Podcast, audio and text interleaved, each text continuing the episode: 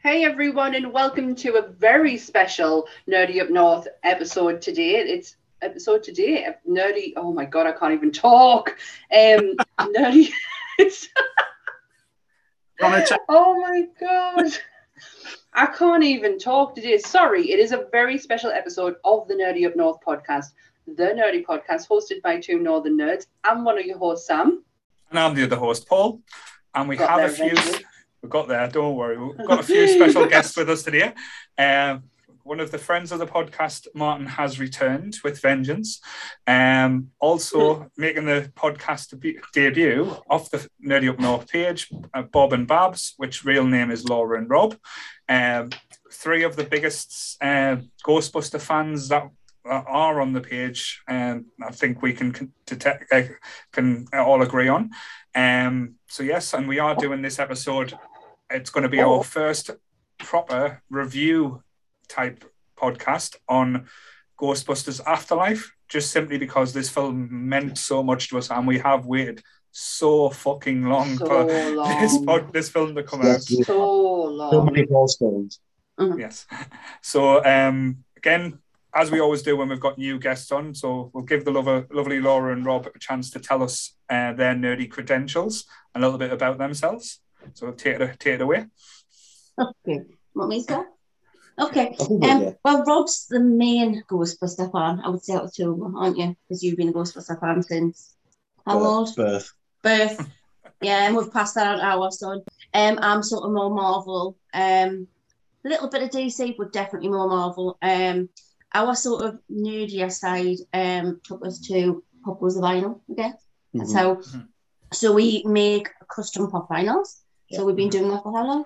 Four years? Four years? How long we've How long we've um, they are fantastic as well. I've seen the images you've shared, and they are absolutely brilliant. Yeah, brilliant. So it started as a little hobby. Yeah, it was. It was a little bit of. It was a good bit of fun. It was something that we did um, as a thank you gift for our wedding photographers. Yeah. So we made a couple for them too. They put them on Facebook, and everybody was like, "Oh, this is crazy. Where do we get these from?" And we were like, "Okay." We went photographer rang us and he was like, "You need to make this a business like right now." And I was like, "All right, okay, yeah, yeah fine, whatever." It'll be easy. Yeah, we took like five orders the first night. I didn't even know like how to make them properly, and I was just like, "Yeah, completely, you know." yeah. And it was about a year and a half later, wasn't it, that we um we entered a competition that Funko hosts every year at SDCC, or um at the Funko Fun Days event, and it's a just a custom competition. Mm-hmm. And we mm-hmm. thought, well, we, we'll enter for the hell of it because then we get named Mm-hmm. And it'll be a nice little thing, to, you know, say, oh, look at that, we've been named in amongst all these, you know, they're like cool customizers from around the world. And we ended up winning it, um, which we didn't expect wow. at all. Um, and that that kind of like blew I think a little bit helped was um, yeah. Jon Favreau had liked it, and it was she- it was the chef truck with the character, yeah. his character, and then what's his name? I always forget his name. Luigi from Luigi the original from Mario. Yeah, he's in it. Um, we did his characters and we did the El Jefe truck. And mm-hmm. um, Jon Favreau had liked it. Now, I, still to this day, I think that might have pushed her a little bit. Yeah, I think they might have seen it. Nudge. Yeah, because of Jon Favreau. So yeah, yeah, yeah Marvel's my main thing, and, I guess, but Ghostbusters. Yeah, and, and yeah, I've, I've, I've, always collected sort of what I would call as just a general collection of fandom merch, um, mm. from all the things I love. So you know, like yeah. Laura finds it really easy to buy things for me for Christmas because she always knows that when in doubt, fan fandom merch. You know, yeah. so, anything from anything from the eighties for me as well. I know the exact. Yeah. Uh, you know, I, I just find like being a nerd's just a. It's a nice way to. It keeps me feeling young. Um, yeah. Which you know, as, as an old arthritic person whose bones are made of dust, it's always nice to have something to try and keep us young. You know, but um, yeah, it's just I, I enjoy fun and I enjoy like committing to fun. Mm. I think we I actually had this. I actually said this to Rob the other day in the car after was it either nothing was on the way to seeing Ghostbusters. I said like I'd hate not to be a nerd. That's the way I kind of put it. I was like I'd hate not have this passion for something because yeah. like you know like you know, when we went to see like Endgame, for an example, yeah, how like passionate yeah. you are and how excited yeah, you are. It doesn't matter I, what you're nerdy for. You yeah, could, like, you could be nerdy for collecting paper clips. It doesn't matter for like, you know, when the latest like Exactly. I like that though. Rob, you, you are spot on with, with that. You are spot on with that because um, a lot of people do post on the group saying, uh, uh, this isn't nerdy, but but when you look at the post, it is Like Yeah. you can be nerdy about music, you can be nerdy about like say collecting anything. Yeah. That, that that's that's the whole thing. That's why I love it. Anything like say it's just what you're passionate about. Um, but yeah, like say I've, as I've said, I've seen like say the custom ones you do, like the mask, the um, the, that was We've done some phenomenal. I love the stuff Louis Tully. The Louis Tully one's mint as yeah, well. we literally we're doing a Janine that. Melnitz Janine as as well. well. Ghostbusters Um, too, Janine. Um, so the short ginger hair and the glasses. She was really With cool. Sammy's jacket. I just never got around to um, Vigo pop. Like I had, I had a concept worked out for Vigo, um, and never got round to it. So it's something I've still got to tick off. You have to customize a, a David Bowie. What, to get like Vigo, you probably have to get like um, the David Bowie Goblin King and customize that. I'd say I know the, pri- the Genuinely. price of that one now. That one's Yeah. quite an expensive pop but now. so- genuinely, how do you start customizing a pop? Like, what do you do? Do you kind of gather? Do you buy a? a You, you boil the head, don't you? yeah, I was going to say, do you buy it? Do you buy like a pre-existing pop, or can Yeah. you still sell? You know, like the template pops. Exactly, yeah. So, for instance, like um, when we made the Louis Tully pop, I used a Ghostbuster body. Um, so I used the um, I used the Spengler, Spengler body body. because he's Mm. wearing the Spengler suit in in Ghostbusters 2. Um, and then I used um, Rick Moranis's head from um, because they've actually got a pop of Rick Moranis from Little Shop Little Shop of Horrors. Horrors. So I used the head off that, and then I sculpted the um, the earmuffs over, and changed a Mhm. couple of things. Then I, I would just design all the packaging on Photoshop and things. Um, but some some of the times it, it can just be that I'll see a pop and I'll be like, oh, that reminds us of that, and it'll be something totally different. So, like, slight spoiler alert, but I was actually going to use a Fortnite pop for a V for the base for Vigo because there's a Fortnite pop where the guy stood and his arms are out with his with Mhm. his like knuckles on his hips and the pose is just Vigo and I, I I could do enough with that to then sculpt it to sort of put Vigo's sort of costume on and Yeah. things like that and uh, there was a head I think it was a guy I think it was Bob from Twin Peaks and I was thinking like I could make that head work for Vigo Yeah, as well. oh, I've, I've seen the Bob one, yeah. When we meet people as well, we can say like, "Oh, would you use that head and that body?" yeah, You it's know? weird. I, I see people as Funko Pops, and it's just like it's weird. Yeah. Yeah. Promise Yeah. me, when you do your Vigo, please put a kitten in there. Please, Yeah. please. So yes, um, like I say, uh, um, absolutely amazing. We've, I- again, we'll normally have Martin introduce himself, but he's got his like I say nerdy up north T-shirt on as well. I can see, so he's representing. Um, what, what I was going to say as well before we get started in, in the conversation, Sam doing a disclaimer. Me and Sam got some news today that absolutely blew our mind. Um, like I say, for next week, the charity podcast, we set ourselves a limit of two hundred pound to raise for the kittens. We smashed it and we actually raised over two hundred and fifty-five so far, and um, it's still going up. And we've got a week before it, so yeah, we're a little bit of an emotional morning, shall we say, about that. It's, yeah. Um, I was I was in tears. Not gonna lie. I haven't. I was gonna put. I was gonna contribute my money next week when we were doing it. Um, because I was like, do you know what? If it, if it gets to the point where I need to make it up, I'll I'll do it and I'll do it there and then. And we've like we hit our target. ca- And I'm just I'm totally blown away. I really am. Um, Mhm. I, I just sat and bawled my eyes out this morning, and the likelihood is I'm probably going to cry quite a lot during this episode. I'm just going to pre-warn you. Um, No, I have been I have been an emotional wreck since Thursday. Um, I went to go and see it again yesterday, um, which I'll I'll get into because that was really special the second time around.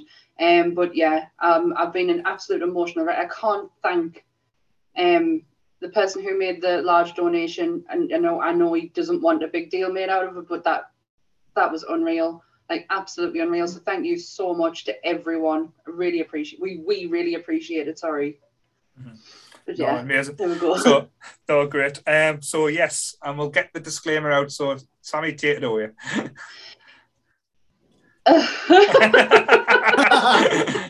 Pressure's on. I'm really sorry. Um, I'm in the room. Um, everything that we talk about in this episode is our own opinions. If you don't like it, fine, not a problem. Just come and talk to us on the Facebook page or on the, the comments. We're more than happy to have a conversation with you. But what we will not tolerate is any toxic behaviour. I said it. Any uh, any toxic behaviour surrounding nerdism. not having it, we won't take it. Um, but we are more than happy to have discussions with people. So that being said, do you want to get the, out the way with Yeah. how spoiler filled this is going to be? Before we start as well, before we start, firstly, uh, thank you everyone again. You know, I oh, it's a week away. The charity podcast cannot wait. Genuinely cannot wait. And um, We'll also, say that after, after after the twelve after after the twelve hours, see how that goes. So shall we see? you will be thanking everyone. Yeah. Um, also, happy birthday, Harold. You know, Yeah. uh, Yeah. especially given this episode, we love you, man. Um, and um, thinking of Dan Aykroyd at this time as well. Um, He lost his brother last night. That was Yeah. really, really sad. So Hmm. sad, sad day for at, at, at a time in Ghostbusters where we should be all happy. But yes, thinking of Dan Hmm. Aykroyd. but Sorry, Martin. No, it's all right. No, no, you know it is. It's you know it's it's it's a time to remember him, and you know it's an emo- It's been an emotional week, given like you say what's happened with the charity as well and the film, and you know yeah. Don't just whatever you do, do not. Li- I mean, listen to the Ghostbusters score, the new one, but it, it'll make you cry, especially the last couple of tries. It's Um, uh, but- oh, I, I totally agree with you as well. Just about like touching on like Har- being Harold's Day today because uh, I went to see um, I went to see it again for the second time this morning just to like refreshing it in memory Mhm. again, and it was weird how much I picked up the second time. Um, yes, I think- found I think that. the first time I was just so emotional anyway because Yeah. I've waited my life to see Ghostbusters Yeah. for the first time, you know. Um, but it was just it, it it just hit us hard when you know you just see those words, you know, mm, No. for Harold, yeah. and yeah for Harold, and it's just oh yeah, It's Before we it's- it's start- been- Go on, Just to, what it's a reassurance for everyone as well. This podcast is not headed for a disaster of biblical proportions. And what I mean is Old Testament Paul and Sally, real wrath of God type stuff. Fire and brimstone from the sky. It was these boiling. 40 years of darkness for me and Paul next year because we're born in 82.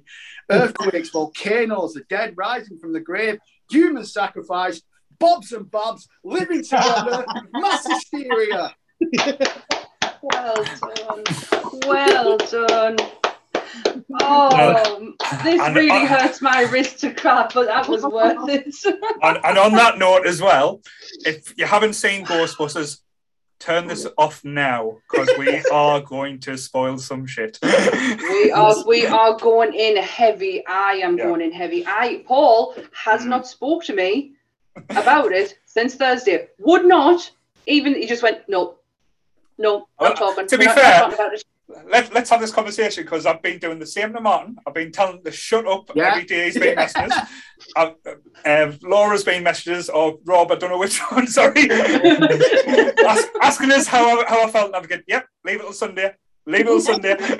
Um, even Kev, um, like say King Kev, was messaged yesterday and said, I really want to talk to you about this, mate, but I'm leaving it all to Sunday. He's not even on the podcast, and I haven't spoke to him about it. So I've not made any Let's, posts on the um, page specifically because I want this to be the first Yeah. like time to actually discuss this. Because as uh, Rob said, this film, um, like I be- being an '80s kid, um, and being like I say, loving every, anything that is '80s, this film was everything. Uh, pure and simple, like sitting. Um, I know it was a modern, uh, uh, moder- modernized. Uh, I can't get my words out now, and like I say, I'm not excited. Um, this was Christmas morning. I know on Thursday was my birthday, and I couldn't give a flying fuck that it was my birthday. Um, like I said, my wife was laughing their head off at us because basically I was up at five o'clock in the morning, bouncing off the walls, saying, "Right, it's Ghostbusters Day. It's Ghostbusters Day." And she was getting happy birthday. I was getting, "No, no, it's. Ghostbusters Day. Give us me presents. I'd put them one side, mate." Right, Oh, I even, I, I even got the times wrong. I thought we were saying at 11 o'clock, so I was good at that when I realised it was 12. so to say I was excited for this film was an understatement, just because of how the build-up has been. Um, we were let into something a little bit special, I think, in the build-up. Massively. Um, because I know we've had we've done the podcast purely on Ghostbusters, which Martin joined us, and we talked about the- the other three films. Again, I don't have a problem with the third film. It just wasn't what we wanted, and this was what we wanted and what we needed, if that makes sense. My dad Uh, described my dad described it perfectly last night. He said the, Mhm. the female Ghostbusters was made for all the wrong reasons. Yeah. Yeah. And I was Yeah. like, you are so right. Absolutely 100% right. I think It as a was rough. standalone movie, if you just watched it and like didn't have a connection with the Ghostbusters, like Yeah. because I like Bridesmaids, so when I like Melissa McCarthy, so it's like Mhm. I kind of enjoyed Yeah. it. Yeah. Yeah.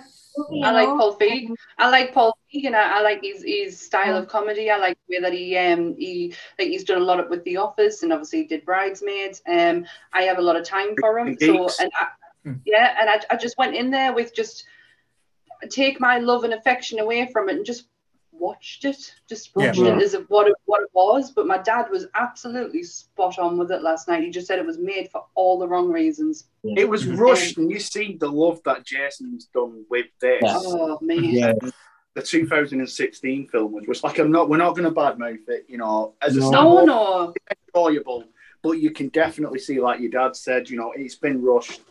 It was rushed to, you know, this is a, this was this Afterlife was created before even 2016. Yeah, the dream Was, that it was- Jason Reitman's of the little girl Yeah. in the field. Yeah, uh-huh. Yeah. And I um I watched an interview with him this morning um because Mm. yes have some podcast the lucky bastards Yeah, um got it uh, well I'm a I'm a Patreon of theirs and I got to see the interview early it is going to be released for everybody on um Thanksgiving in Mm. America Okay. I believes Don't worry, we'll get there one day. We'll get there. oh, Um, What he- what he- what he said to them in that interview was just honestly i cried from start to finish because I, that man has so much love. And the way he said he, he pitched it he literally obviously he mentioned the girl in the field um but when he's and then his dad read the script and just cried. And i've always heard him talk about that in interviews how his dad like cr- like physically cried i understand why now totally get why now and totally can understand why everyone from the original had to be involved with it i know um, rick moranis obviously was not um, Yeah. which i was slightly disheartened by but when you look at it i don't Mhm. know where he would fit in it Yeah. doesn't make sense I said the Mhm. same. I said, oh, he might be in the end credit or something, but uh-huh didn't know where he would fit. a bit the same way Um, like the Born one. Yeah. Yeah, I think it was it would have Yeah. been fan service done to the degree where it might have been over the top. But I again, I, wouldn't I wouldn't have complained. I wouldn't have complained. Nice to see uh, as well. Yeah, I, I, I like. Um, I, I said to me, my pal this morning when I went to watch it again, I was like, "This is like just the right level of fan service." yes It's- uh-huh Right, not to the point where it's like um, sort of like grotesque to like, where some films have just went to like just flat out just appease fans and yes you know Mm. this is just so on the money, and you can tell how much like Jason Reitman is just this is how integral to his life Mhm. Yeah. Ghostbusters is, and you can see it all through the movie. And like when I Mm. um like I was an emotional wreck when I came out the first film, and like my boss at work was just like, "Oh, is that Ghostbusters film any good?" Then, and I ended up like in, in the group chat for me team at work, I end up putting this like gushing like emotional like response to it on the roll, but like. All right, uh, you know, let me get a pizza and yeah, Rob, like that's, that's happening, you know. And I, but I was, yeah, I was just, you can tell just how lovingly created this whole Yeah. experience has been for them. And Yeah, I think uh, to break it down as simply as I can, um, the way I thought I felt how it worked, it was pretty much the original Ghostbusters cross, be- cross between Stranger Things, and that wasn't just with the uh, The- the, the- uh, the, the, Yeah. that wasn't just with the like I say the Finn uh, Wolfhausen, uh, uh, whatever his name is. I'm gonna get his names wrong. I don't care. Finn Uh, with the film's Wolfhard's uh, appearance, that didn't scream Stranger Things. It just had that kind of feeling to it, like the whole vibe to the show. Because it was modern. It was, as I said, it wasn't shot like an 80s film, which I was kind of a little bit gutted about. But again, that was just me because I love the 80s, but I loved the, the look and the feel of it, how it worked. Um, but oh we've lost a Martin lost him on Oh, no, for a I'll be second. He'll be back, don't worry. but yeah, there um, he is me, I, I remember saying to Laura, like, I got a weird little shade of Harry Potter from one particular scene. Mhm. Um, Yeah. Yes, yes, me I said too. that to the wife. Yeah. Yeah. I said, I said, this is the Lord Voldemort bit. Yeah. Lord Voldemort standoff. I was like, this is like, Yep. I'm probably getting a Potter vibe from this. And then um, the lights, you know, when um, when obviously he's communicating, shall we say, Mhm. Mhm. um, and you, you know, you're seeing the lights flicker on and off, and that, Yeah. that just for me, I was like, okay, I feel like I'm in Hawkins, Indiana. Yeah, this is. Mhm. Yeah. Yeah. Yeah, it was really nice. Yeah, so like the lights on Stranger Things Yeah. kind of thing. Yeah. Yeah. Yeah. Yeah. Well, So, before, so before we, you, be- sorry, Oh, go I was going to say, um, before we start talking about the film and thing, uh, actually, what I wanted to touch on was a bit about the trailers as well. Did you think Yeah. they give give a little bit too much away with the trailers Nah. that came out? The final ones, yeah. Well, I didn't watch the final ones. We watched the, the Yeah. only one I watched was the Mhm. one that we reacted to. So, and then I thought that was um that was enough for me. So I didn't watch the last one, so I can't really comment on that. Yeah, The I was a last little. where they say where the Ghostbusters are on the end. Yeah, where they see them get out, like see, well, you I don't you don't the- see them, but you hear them come out, like you, you see the car. it. I don't like surprises. I'm not gonna lie. I'm quite a control freak, and I don't like surprises.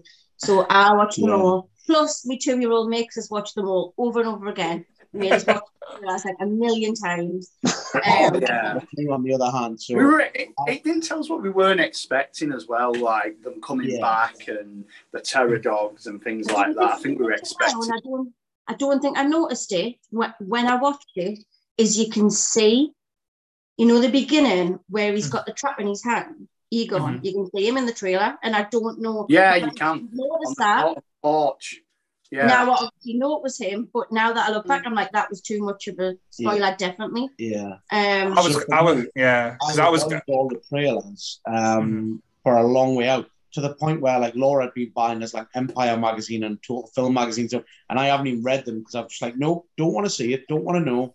Um, so for me, I remember like way back in what was it, like 20 was it 2019 or something like that when we got the teaser, which was that long slow shot into the barn. Into the barn. yeah, so Yeah. unpacked and worked. I remember that, and then the first trailer that dropped, and I hadn't really watched any. I'd made a real effort to not watch much past that first trailer. yeah, I, I knew that I, uh, first trailer would be so limited, but I've got this major issue with films these days anyway, where they, I feel like films in general are so terrible because the budgets are so huge on films. I think they're so terrified of not making their money back. They kind of like give you the whole film and the Mm, trailer. yeah. I I And got- people go, completely agree. I th- we had this discussion on the Facebook group, um, like I say, a few days ago, where I was making the same point. Like, if you said there was going to be a Ghostbusters film, you could have just released a poster and said a date. Yeah. People would have went to see it. Same with Spider Man.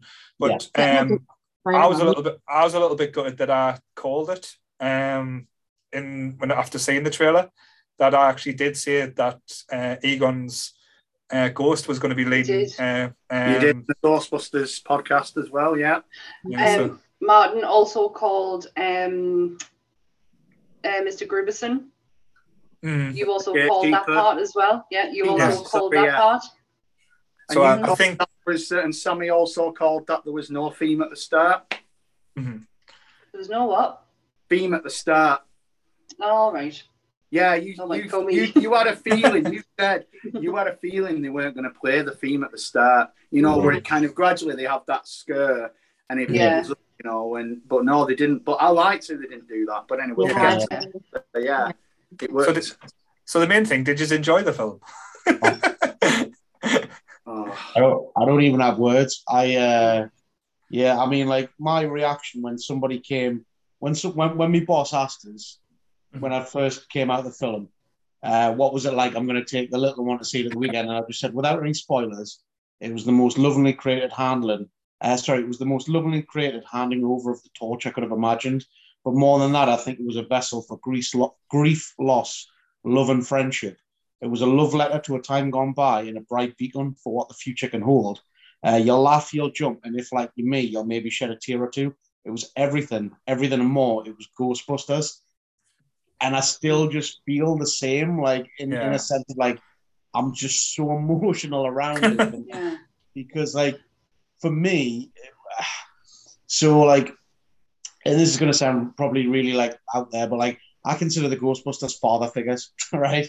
Right. Because No, like I, no, I totally yeah. get that. I was raised No, by I my get mum, and you know, whenever my mom mm-hmm. needed childcare, I'd kind of just be packed up and sent off to like an auntie, my, my grandmother, any you know relative, and like the two consistents in my life were that under each arm I would have a packet of microchips and a Ghostbusters VHS, you know, and that was just like yeah. that was just like my entire like care package right there. Do you know what I mean? It was like, and the, weirdly, the Ghostbusters and the Ghostbusters, like both the Ghostbusters films, were like such a stable like thing in my childhood, and like and they have been all through my life. You know mm-hmm. that it like it, it hit me so hard when Harold passed away. Yeah, because I was like because it was like it was almost like the first chink in the armor, and it's like one day I'm gonna have to come to terms with the fact that like mm-hmm. these guys aren't gonna be here, and like I know like without trying to sound like this like horrible hard faced person, like I'm gonna mourn that loss more than probably some of my family. Do you know what yeah. I mean? Like it's like yeah, no, I get that.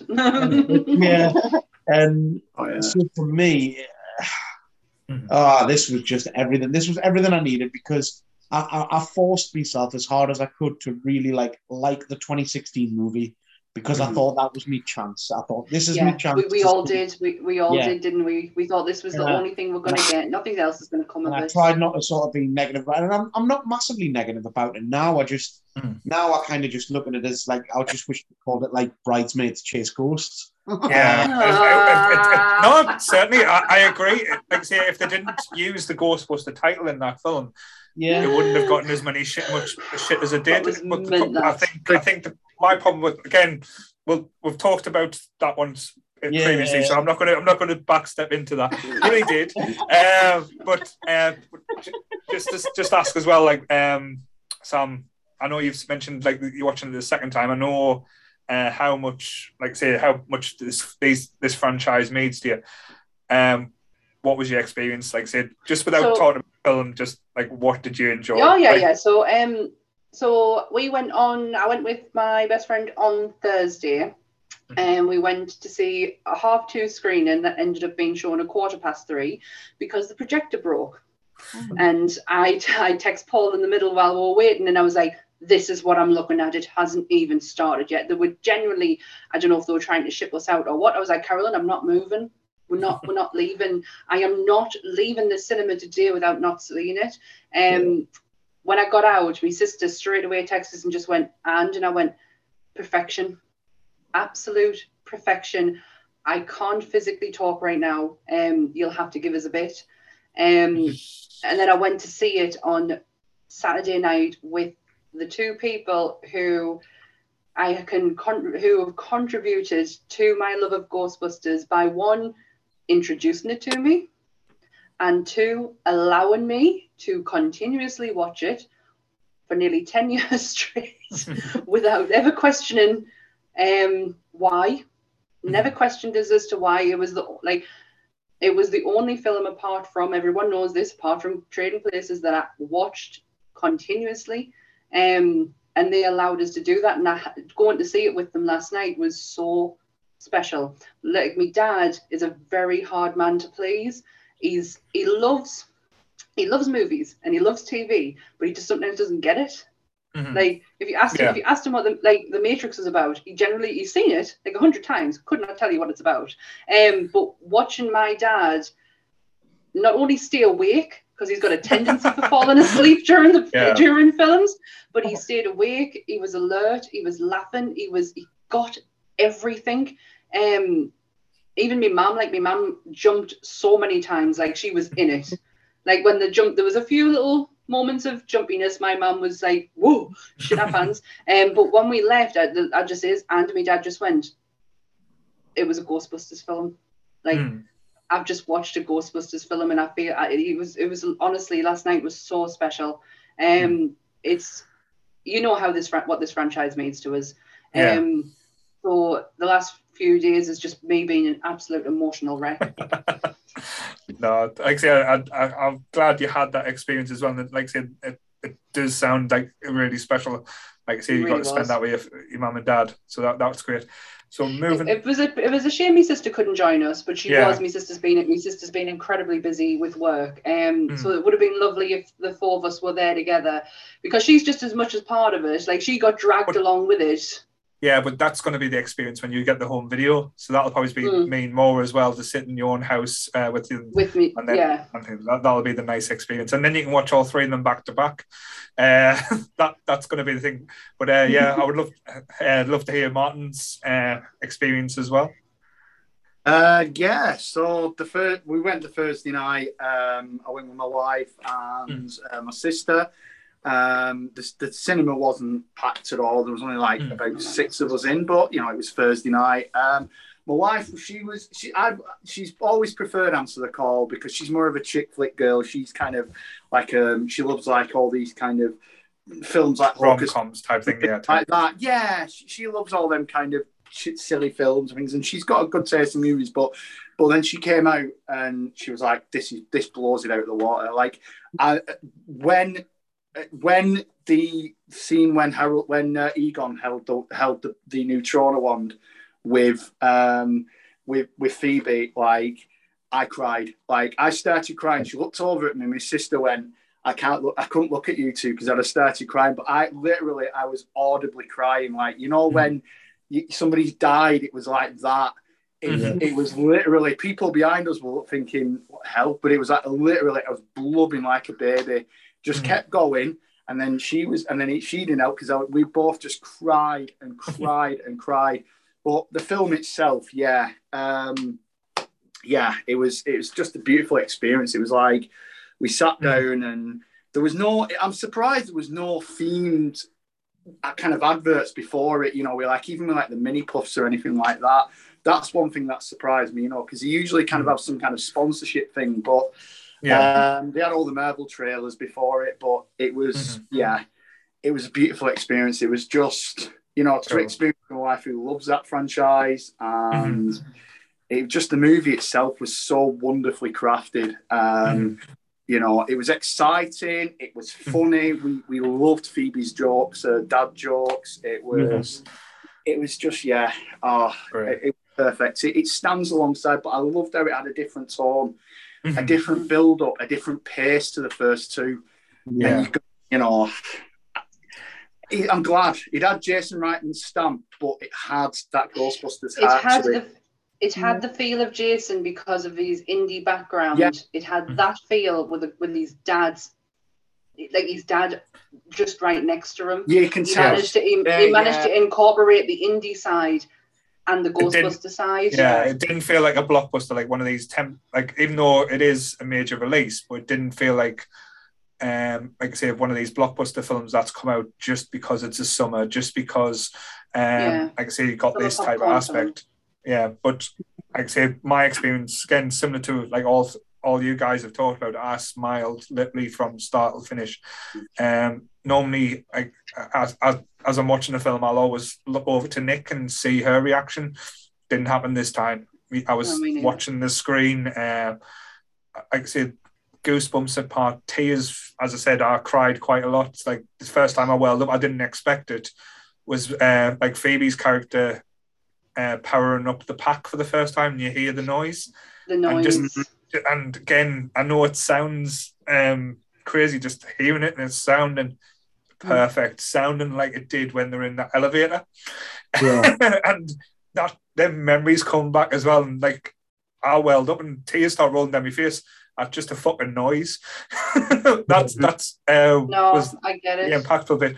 Uh, and I even lost my shit and swore out, out loud when uh, Finn's character uh, slammed the, the hood down and called uh, Ecto One a hunk of junk. I was like, "You fucking bastard!" but I knew the like the jokes. But um, like as I said, um, it was paced well. It was a long film. Uh, it, Mm. It's not one of the things, but again, I expected it to be feel that way. But I was straight. I was I was always confused. Well, not confused. I was I was expecting it to be um, more action packed, but I was glad it wasn't at the same time. Um, but yeah, I, I came out of it thinking, wow, that that was something special. Then you don't really get that feeling when you go to the pictures anymore. Um, No. Last time was probably Infinity War, I know Endgame End, end game for me. had, had its Marvel moments, scene, yeah. but I didn't. End come after, yeah, I didn't come out after Endgame and feel the Infinity But- moment type of surprise. This one I knew was going to be good, but Yeah. it did surprise us a little bit as well of how good it was. Logan Endgame Kim. was. oh, go on, Sorry. sorry. No, you No, first. go on. No, No, no, you first. Go on. No, no, no, no. Go on. What are you going to say? No, I was gonna um, just gonna say Logan Kim surprised me going into the film. Not not actually literally going in on Thursday, but I mean before all the trailers, when he was announced, it was like I was kind of a bit skeptical, and I've never heard of this kid. He's never, you know, I don't know whether he was going to be a good fit in that film, but he turned out to be one of the best things in it. Mhm. Love the podcast. Yeah, he's got a bright future as well. Yeah. I think Phoebe just like did it. Like Phoebe, Phoebe was the best for Yeah. me. Like if I'm honest. Yeah, I think I think one of the things it- it's it's I can't. The last time I remember walking out of the film because I, I I was blown away by uh, McKenna Grace's um, job that she did with Phoebe. I thought just Mhm. terrific acting. And I think the last time I've genuinely walked out of the film and thought like, what an amazing job. And I can't remember the actor's name now. It's going to annoy us, but Bridge Spies. Uh, Um, oh, the guy that's on the voice of like Bing or I something. can't remember. Ah, I'm so annoying now. I can't remember his Can't name. name. But um, yeah, the, the guy who's like the, the agent that gets traded in, in, in British Spy. I remember just like coming out and thinking like, what a what a performance, and like she's just like, She's 15 year old Yeah. well. I don't like, What- and I, I just I love the fact that like when you've got like such like heavyweights like Aykroyd, like Murray, to have that Even Paul restraint. Well, yeah, and, and Paul Rudd as well, yeah. So to have the likes of Paul Rudd, Aykroyd, Murray, um, Ernie Hudson, to have those at your disposal and to have the control and the restraint to not suffocate the film with them, Yeah I Mhm. thought was just phenomenal. And just to allow these young actors and actresses to just take it away, I, I was really, really chuffed with that, you know. I said to Carolyn as we left, um, I loved McKenna Grace so much that if they didn't come at the end, I generally don't think I'd have been upset. I, I agree. She Yeah, I agree. absolutely, Yeah. she carried, not carried everyone because Carrie Coon was amazing, Paul Rudd was Mhm. amazing, Logan Kim, the cast was um, brilliant. Lucky is the only one who I could say Mhm. I, do, I don't see where she fits in. It's almost But- like she lacked a bit of like character development, a bit in a way. Yeah, Yeah, just she always mean ever. she's just like every I don't scene. think it was always much bullied that, her. but- There Um, was just something. There was just something lacking there with Lucky, but not enough to where I like. yeah. I don't like. Mm. I didn't like the character or anything. Um, I just thought McKenna Grace carried every scene. Every scene she was in, I didn't want it to end. I wanted to see her, Yeah. and like, I- and I say it to Carolyn, like, um, I could have, I could have gone that whole film and just with her, and Yeah. just gone from start to finish with her, uh-huh, Yeah. and it, I would have still to been in love with it. like how similar our sort of mannerisms and a way was to Egon as well. Like our Yeah. sort of the way she It It was. was it was brilliant. I mean, I don't know if you follow her on on uh, social media, but Yeah. this girl's this girl's been a fan for since she was a kid. There's a photograph of her when she's when she's a little dot standing in front of Yeah. Ecto One, and Yeah. Yeah. For me, it was the the one tiny little scene in there without sort of getting too much into like the films of. It's that one little scene where they're all in Ecto One, and, and the mother's slowly but surely like coming to grips Yeah, with coming around. going on. It's Like, Mm. yeah, I know, I know. And then she's just a minute. Give us a minute. and She just pops out the side door and wipes out. and then back in again. and pops back in. It's like, right, where, where are we at? Nothing lady? And that. Do you know what yeah, I I loved just- about it? phenomenal. What I loved about her character, right, was that she was nerdy, right? But they didn't, she was like a confident nerd, if you know what I mean. yes. So normally a nerdy character would be like picked on, or they'd be like Yeah. not sure, or they'd be. It'd have to be having Would a bad like- quality of life Yeah, in some way. But, Yeah. in, Yeah. but in it, it was just like she knew herself, she knew what she wanted to do, she knew what she wanted to be, and I liked that aspect of the nerdy element of it. It wasn't Mm. like making her like the victim. She was Yeah. like, It wasn't making her awkward or yeah, Oh, she was a feisty. She was feisty as well. Yeah, yeah, Yeah, it because really it- was. yeah. And like the element as well. Like I pissed myself laughing when she was in the PlayStation, and she realized when she found out like who her grandfather was. And uh, when he turned around and called her mad, and she went to get the, the plasma rifle, and he saw the anger and rage. I was like, "Oh fuck!" I wouldn't like to be Yeah. pissing her off, but um, the passion she showed towards like um, finding out how brilliant her grandfather was as well, Yeah. and realizing that she is also special. Comes from yeah. She comes yeah, it from was greatness. almost like it was almost like when she realized who her grandfather was. It was almost like she then went through a little mini grief phase for him as well because almost like mm-hmm. she probably understood what a connection she probably could have had with that guy. Yeah. But then it was like oh, it was almost like you, you registered the loss with her like at that point, if that made sense. Does that make no, sense? It, it, really does, yeah. yeah. Like, I totally get like, that. You know, it's like what could have been a non-entity in, in our life, but when she finally realized, you know, it's almost like those, you know, bullseye things. Look at what you could have won. Do you know what I mean? It's mm-hmm. like a, yeah, you know, and yeah, I, I, I, I felt a strong sense of that as well when I was watching it. And that song at the end, that's oh. that is McKenna Grace, and that is absolute. She wrote it in lockdown. Yeah. yeah. Absolutely amazing. I read that she wrote it about a friend that she lost actually. So it was about um grief. I actually mm. read that. Um, well, it very, very fits fits yeah. the theme, yeah, the, the tone of the, of the movie. It was it was phenomenal. Kind of stopped listening to it. Yeah, the video is really good. Yeah, it's mm-hmm. it's typical pop, but for her as well, yeah, she's got this. To, to this girl is amazing. Oh yeah, to be multi-talented, yeah. I can be that talented at fifteen. um, yeah, she's got to carry the franchise. You know what? A little bitch. She's, she's 15 years old, and she now holds two places for me of favorite characters. Obviously, mm-hmm. Phoebe, and all, and also Theodora Crane. I absolutely adored that girl, Theodora Crane. I thought she was amazing. Um, so, and she's 15. What mm-hmm. more are we going to like? How much more am I going to get like to fall in love with this girl? Got a good relationship with Chris Evans because she was in that movie with him, Gifted. Gifted. And um, mm-hmm. when I looked through her Instagram, like she's like friends with Captain America. And, you know, when you're like, yeah. Well, she's young. She's Carol also she's she's Carol Danvers too. Yeah. The girl, the the girl has many many talents um, or many characters like in such a mm-hmm. short space of time. Young it's going to be a matter of time before she's in Star Wars. Yeah, I trust her. Sabrina, the new Sabrina series. She was on that as well, apparently, but I haven't seen it. That one. So, I'm going to be a little bit Are controversial we... here and say, make make us make a hard decision. What was your favourite part of the film? We'll start with Sammy.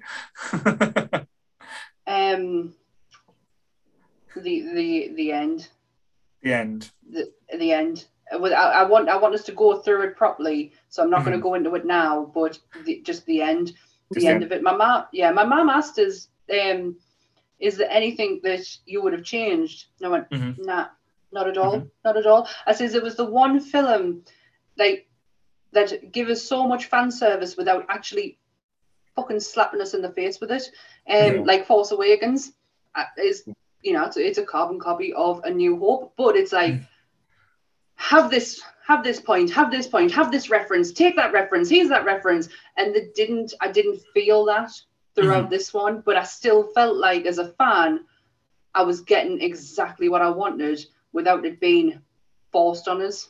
Yeah. I think it was the only way I could describe it, but the end is was everything.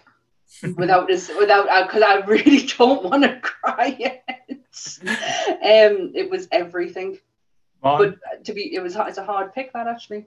Um, I'm going to do a King Kev. Hail King Kev. Um, hail to the King. Um, I'm going to bend the rules just a little bit. I'm not going to go on. I'm not waffle or anything like that. Two scenes, they, did equally for me. The ending, yeah, for emotional punch. You know, and not even just for the emotional punch.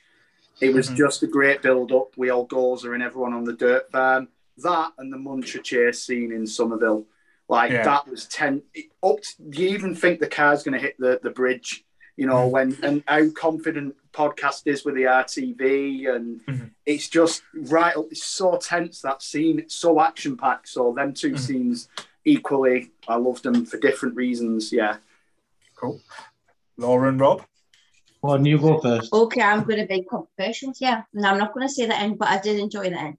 Um, I'm going to say I love the baby Stay Puft scene with the baby Stay oh, good. Yeah.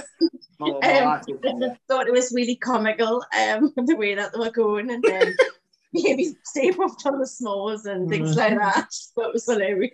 Mm-hmm. And I know that um, Bobby particularly loves the baby Stay Puffs and I have to keep showing him the, um, the trailer. So as much as it's probably not my favourite scene, I'm just going to give it a shout out. Um, I think those are really, really well put together. Um, Just the, the little faces as well on them as well. Just like they're well, so expressionate. Yeah. But the, the effects they used as well, because yeah. it could have been quite like simple, but the they made like any little dimple kind of have an effect as well. So it was Yeah. like really, really well done. The baby Stay Puft's reaction when um, Bill Murray says, like, did you miss us? The Yeah. baby Stay Puft's all like, oh, I miss. Mm. So yeah, I enjoy the baby Stay Puffs. Oh, I seven, think, I, I think for me, who I mean, yeah, I mean, I, what I would say is, you know, it's easy to say the ending was clearly the most emotional part of the film. Um, I think, I think for me, it's when, um, uh, when Phoebe goes down into the lab, um, and Yeah. she, and she pulls the crunch bar Mhm. uh, the- the Oh. crunch Well, the pocket, yeah.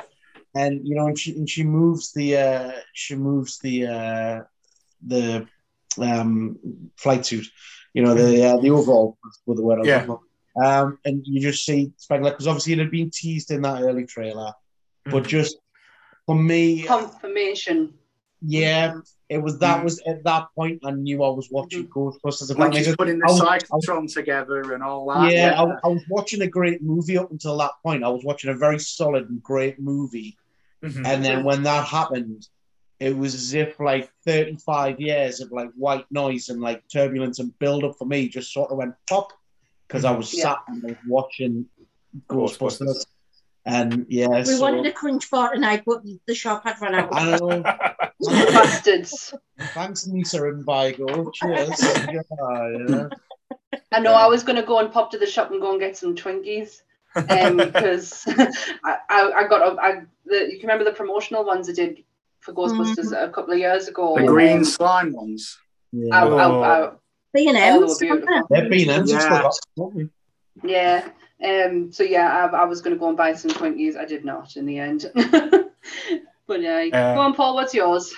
Um, probably same as Martin. The the Muncher chase scene when like they were getting used to all the gadgets and like say when the, like say uh, the gunner seat popped out and then they found the trap with the like the wheels, which again was just hilarious.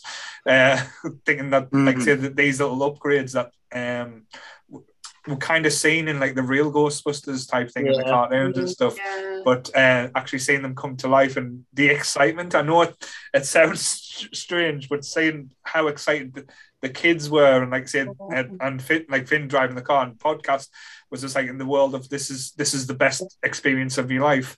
Yeah. Um, just saying that and saying the destruction and saying, yeah, like say if you're going on with a proton pack and firing off in, in Main Street, this is the type of shit that would go down. Um, Yeah. so yeah, that was like. the adults doing that bit, it wouldn't have been as like exciting as the kids doing it because obviously the kids have just got a level of like they don't see any danger. Kids do they? They just do No. what they want to do. So I think like having the kids doing that like was probably like Yeah. even better than adults would. I, Do you want a I- strange fact about Yeah, Muncher? it, well, sorry, I'll, I'll come back to that, Martin, because the Mm. thing that reminded us a lot of though was uh, the first time we saw like the Ghostbusters in the in the ballroom scene when Bill Murray and, and everything start firing the stuff and the chaos they caused, and like Yeah. you could tell they were having fun, like Bill Murray doing like the magic Yeah. trick that didn't work and stuff like that. That, Yeah. that was just again hinting back to that type of element. That's why, like I said, again, it probably wasn't meant to, but that's what reminded us of so much when I when I watched it. Yeah. Mhm. Yeah, I, I Go on, totally agree with that scene. Go on, Martin. No, no. Um, yeah, I think Muncher was this film's Slimer. That's why Slimer wasn't in. Um, but No, the, Slimer, the fact, Slimer wasn't in it because Slimer lives in New York, not Oklahoma. oh, so know, that's yeah, why I mean, Slimer's like, not in it. Kind of, there was no mention. Like even I thought he may have turned up in the, the you know like turned up with him at the end as like a mascot. But um, but yeah, um, but yeah, he was voiced by Olaf Muncher. Yeah, yeah. Josh Gad, yeah, yeah. Yeah. That's so good, weird. That, so. So he had a he had a Vin Diesel moment, did he? who, who was it? Josh Josh Gad. Gad. Right, right. I knew it was somebody. I just I wasn't too sure who it was. Did anyone else recognize J.K. Simmons? Yeah, Yes. as, Yes, I didn't. Ivo Shandor, yeah. Yeah, That was- I didn't get it. I didn't get it until the end. Though I was like J.K. Simmons, but hang on a minute.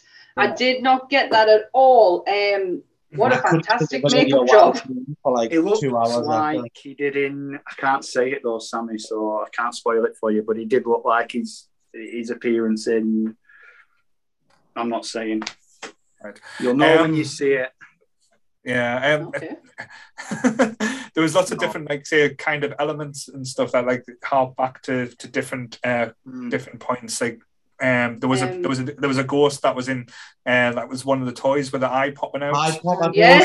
Yeah, You bought? Have you not bought him? No, I didn't. I, I bought You Granny. Uh, I bought the Granny one because that, that one was Nah, fourteen see. quid. I wasn't. I wasn't paying fourteen quid. No, uh, no, you sent us it. Um, yeah, you sent us it. I did notice that.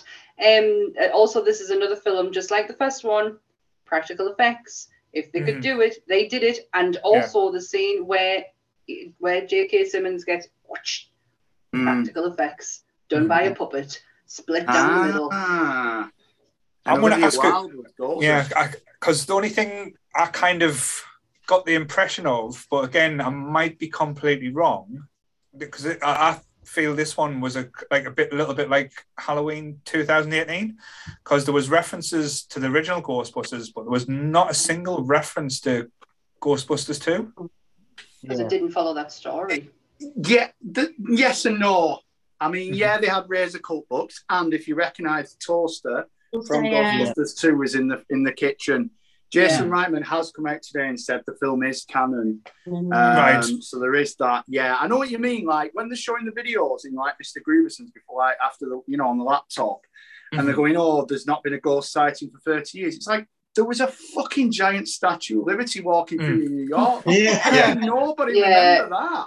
There, Yeah. Was they- a they- there was a painting couple. There was over. actually there was actually a couple of goofs in there. That being one of them. And when Ray said that the um that the firehouse had been turned into a Starbucks Yeah. Yeah, because it didn't, did it? and they corrected. I'm glad Jason's corrected a couple of facts as well. Revelations in, in the original Ghostbusters, Ray said it was Revelation 712, it wasn't, it was Revelation 612. And if you remember at the end of the first Ghostbusters, he says to Louis Tully, you know, you're the biggest participant, and you're a participant of the biggest interdimensional crossrip in the Tunguska Blast of 1909. It's actually 1908. Because I was like, I was thinking, because when they go into Gozer's temple and they're showing all the dates, Mhm. Phoebe's like, it's 1908. And I was like, so yeah, Ray Stantz was actually wrong in the first film. Yeah. Yeah. well, he can't. He different- cannot be perfect at everything. No, God, no. He's Dan Aykroyd. Yeah. He's, he's, he's crazy, Dan Aykroyd, but we love him. Oh, he's, he is Oh crazy. yeah.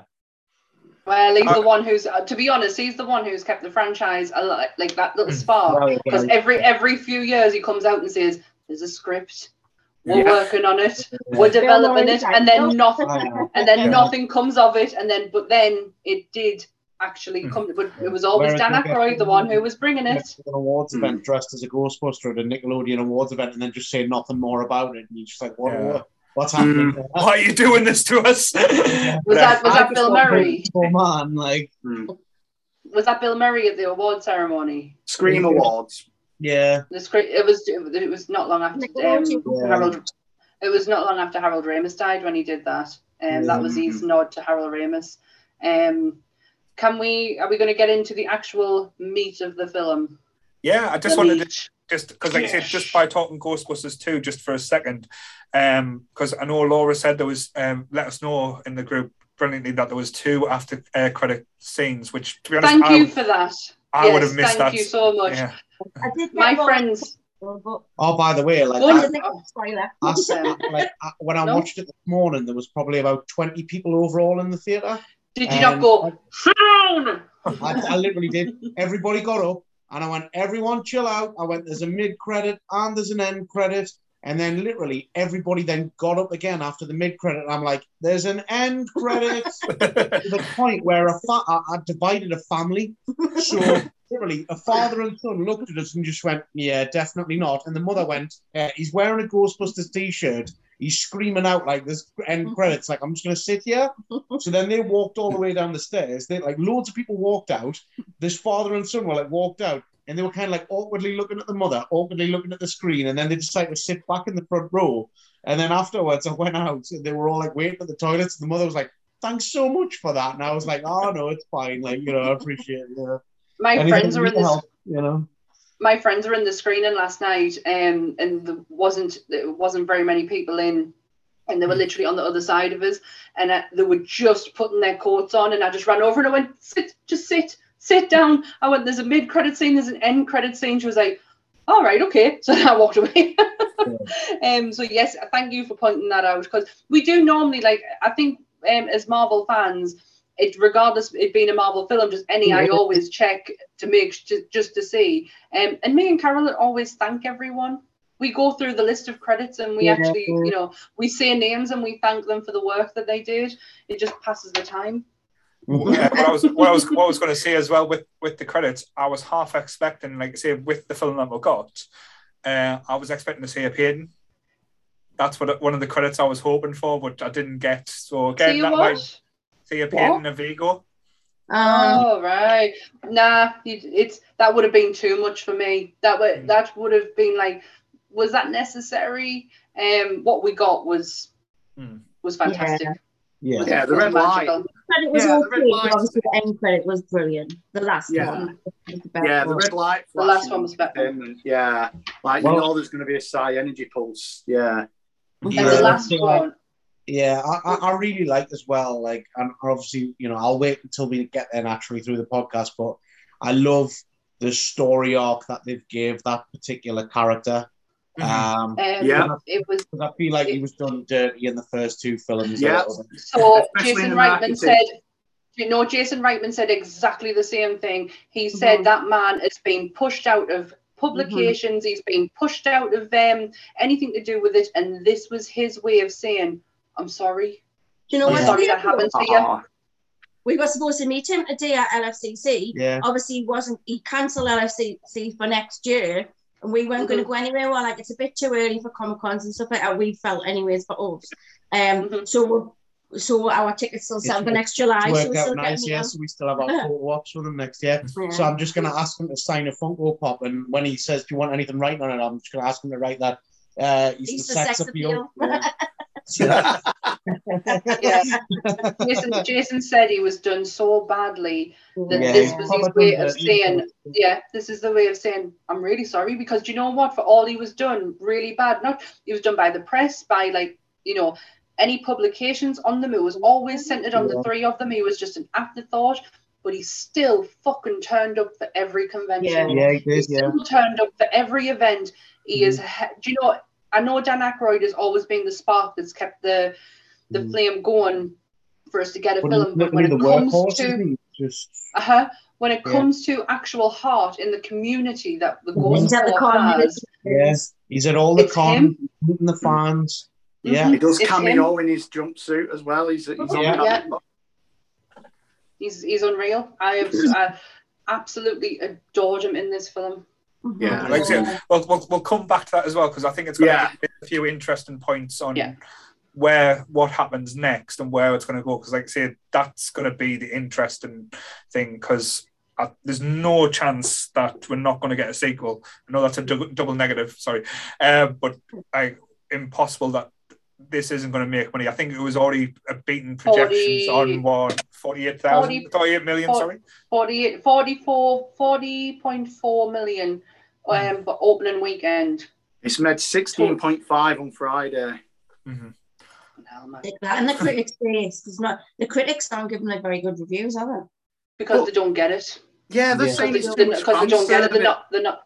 No. As the critics are now, uh, 22 year old kids who didn't experience Yeah. experience Ghostbusters for the first Exactly. time. who, ha- who haven't been waiting 30 years for this to come about. Yeah. They weren't probably even fucking born. I'm Yeah. not angry. yes. I'm So not let's even going to get angry. So let's get to the meat, meat of the story and stuff. Like, I absolutely, again, it wasn't the most, I would say, difficult of plots that, that was done. It was done simply, but Mhm. done But you- well. You've got to have you've got to have paid attention in the Mhm. first one to get the actual story because I had to explain it to my mum because I was I mean she got it she got it but I, I had to explain like obviously this town here is where these um where the building from New the yeah the from New York had come from. They mined them from here. The minute I saw the the, the temple, I was like, oh my god, this is where the, the this is where they came to to Mhm. pray, like because there was a cult, wasn't there? A cult of Gozer to, and they used to go on the roof of New York, and I was like, Mm. this is where it fucking started from. It was all originated from here. Um, Yeah. that And I love that- scene. Yeah, I, Oh, I was gonna say I, I love that they expanded on that as well, like giving you a little bit more, not too much though. Yeah, Like uh, like again, we'll come to it, but like the whole backstories of the the keymaster and the gatekeeper that was done Yeah. well, and to give us more to it. But yeah, you're right. You're saying the opening scene, I I wasn't expecting it. Uh, it hit me like it hit, it hit me me like a ton of bricks. Uh-huh. Did, yeah. I cried from how far in did you cry, Sammy? Because I cried about 30 seconds in, probably. The whatever. minute the minute I could make out his silhouette, yeah, and I was that was it. I was gone. Yeah. I was like, I, Yeah. I- they're doing it. Like I was Mhm. like, they're fucking doing it. Like Uh-huh. he is going to be in this. Um, Yeah. Yeah. Hats off to the guy who obviously is his Yeah. silhouette. Dou- Um, that, was, that was unreal. But that Mm. opening sequence, it was, I it was, I didn't think it was going to get us the way it did. Uh-huh, I, yeah. was, Yeah. I was flawed, Yeah. absolutely flawed. For and me, they used was- the right level of stuff as well, like Yeah. um, because it was like it felt modern, but it took you back to the time as well, like the whole cloud, like coming up the shape of the, like I say, Yeah. the devil dog, and uh, the demon, and then the chair, like say that fucking chair, like say the chair that gave me nightmares as a kid. came out. Uh, Yeah. I'm never Yeah. going to sit in an armchair ever again. But uh, yeah. yeah, it was for me. it I, I- I think I, I, I, I welled up slightly when he sat in the chair and you knew that he, he'd accepted what was about to happen. Yeah, Mm. Yeah. You know, and- Put, and putting like, that trap away, hiding that trap, hiding sitting trap, down. hope, hoping that like somebody would figure it out. You know, Mhm. because obviously, you know, and then obviously, you know, when you've got the hindsight of, of, of what you haven't seen the whole film as well, and you realise that like that was the end point of what he dedicated his life to, and you know, he Yeah, he suffered, you know, he, he you know he'd suffered a, a lesser quality of life as a result Yeah. of the fight that he chose. just to Um, correct again, not, not to be rude, but I think it wasn't hope. He knew because he, like I said, been watching his family and kept kept on. So he knew Phoebe.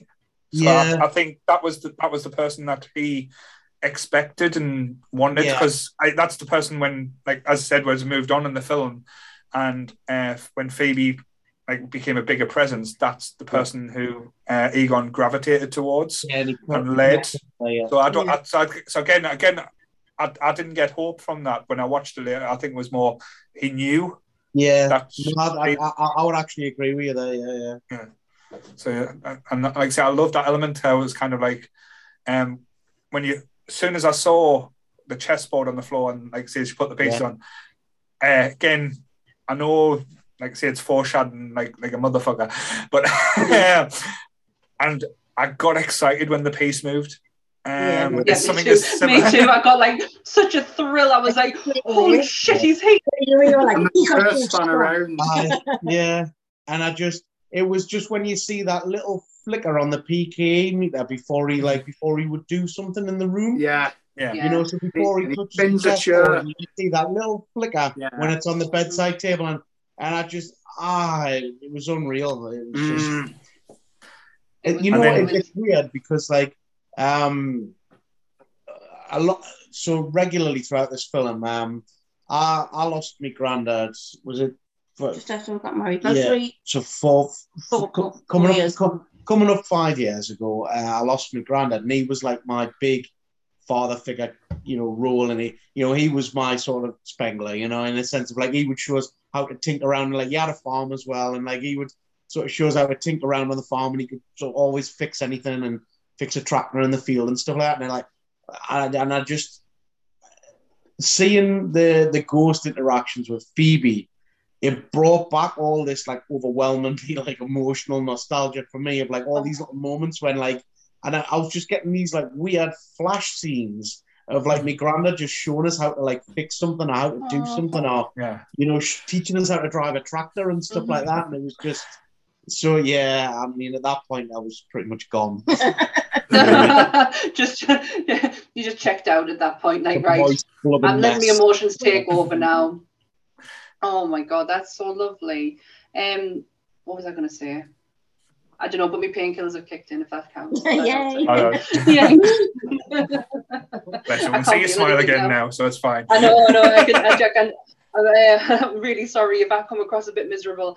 Um, I'm just, I was just in a bit of pain, but it's my my painkillers have kicked in now. Yay! I, I say that early parts as well. Even using little elements from like the first course, like having uh, like in the barn, like the fireman pole to go down. I was like, yes, oh shit, I, yes. The minute I saw that, I was like, of course he did. And oh, he also no. had equipment from the college, that bloody orange thing, mm-hmm. whatever the hell it is, that they took from the university, where yeah, you see them. Yeah. I was like, yes, of course he has that. Of course he has a fire pole. When Phoebe picks the lock and they walk straight in, and I turned to Laura and I went symmetrical book stacking. yes. Yeah. And, yes. and like Laura's like like obviously like Laura's nowhere near as like hardcore Ghostbusters fan. She's just like, what are you on about? And I'm just like the books. Five before we have to get the post. And, they, like, and the fact and, that they didn't move when the when the um, exactly, yeah, when it shaped. I just I couldn't help but blurt it out. They walked in the house and I just I was sat in the chair and I like I'm a big guy, but like when it comes to like not talking and and, and, cinema, and I did, they walked in, and I just went symmetrical book stack and It just literally fell out. You know, yeah, I, I love that. I just yeah, just apparently um a lot of the not only Jason but a lot of the crew um hid loads of different bits around the scene mm-hmm. that were like Easter eggs, but you got to find them. But I don't know. I'm not. Saying that though, I, I bought the 4, 4K Steelbook, so I'll be watching that yeah. intensely. I'll, I'll, I'll be watching it so many times. I'll be watching it so many times. I because this is what I do, and um, mm-hmm. I'll probably find them all. yeah. Um, you all right there, Martin? Yeah, yeah. I'm just listening to you. you just went really quiet. I'm just listening to you guys. You know, it's yeah, taking it all in. But, but let one thing again. I know we've touched on, like say, with um, like say with with the cast. Um, I don't think, as I said, um, going forward, there would be anyone I would change as well. Um, I like say Paul Rudd was born to be in a Ghostbusters film.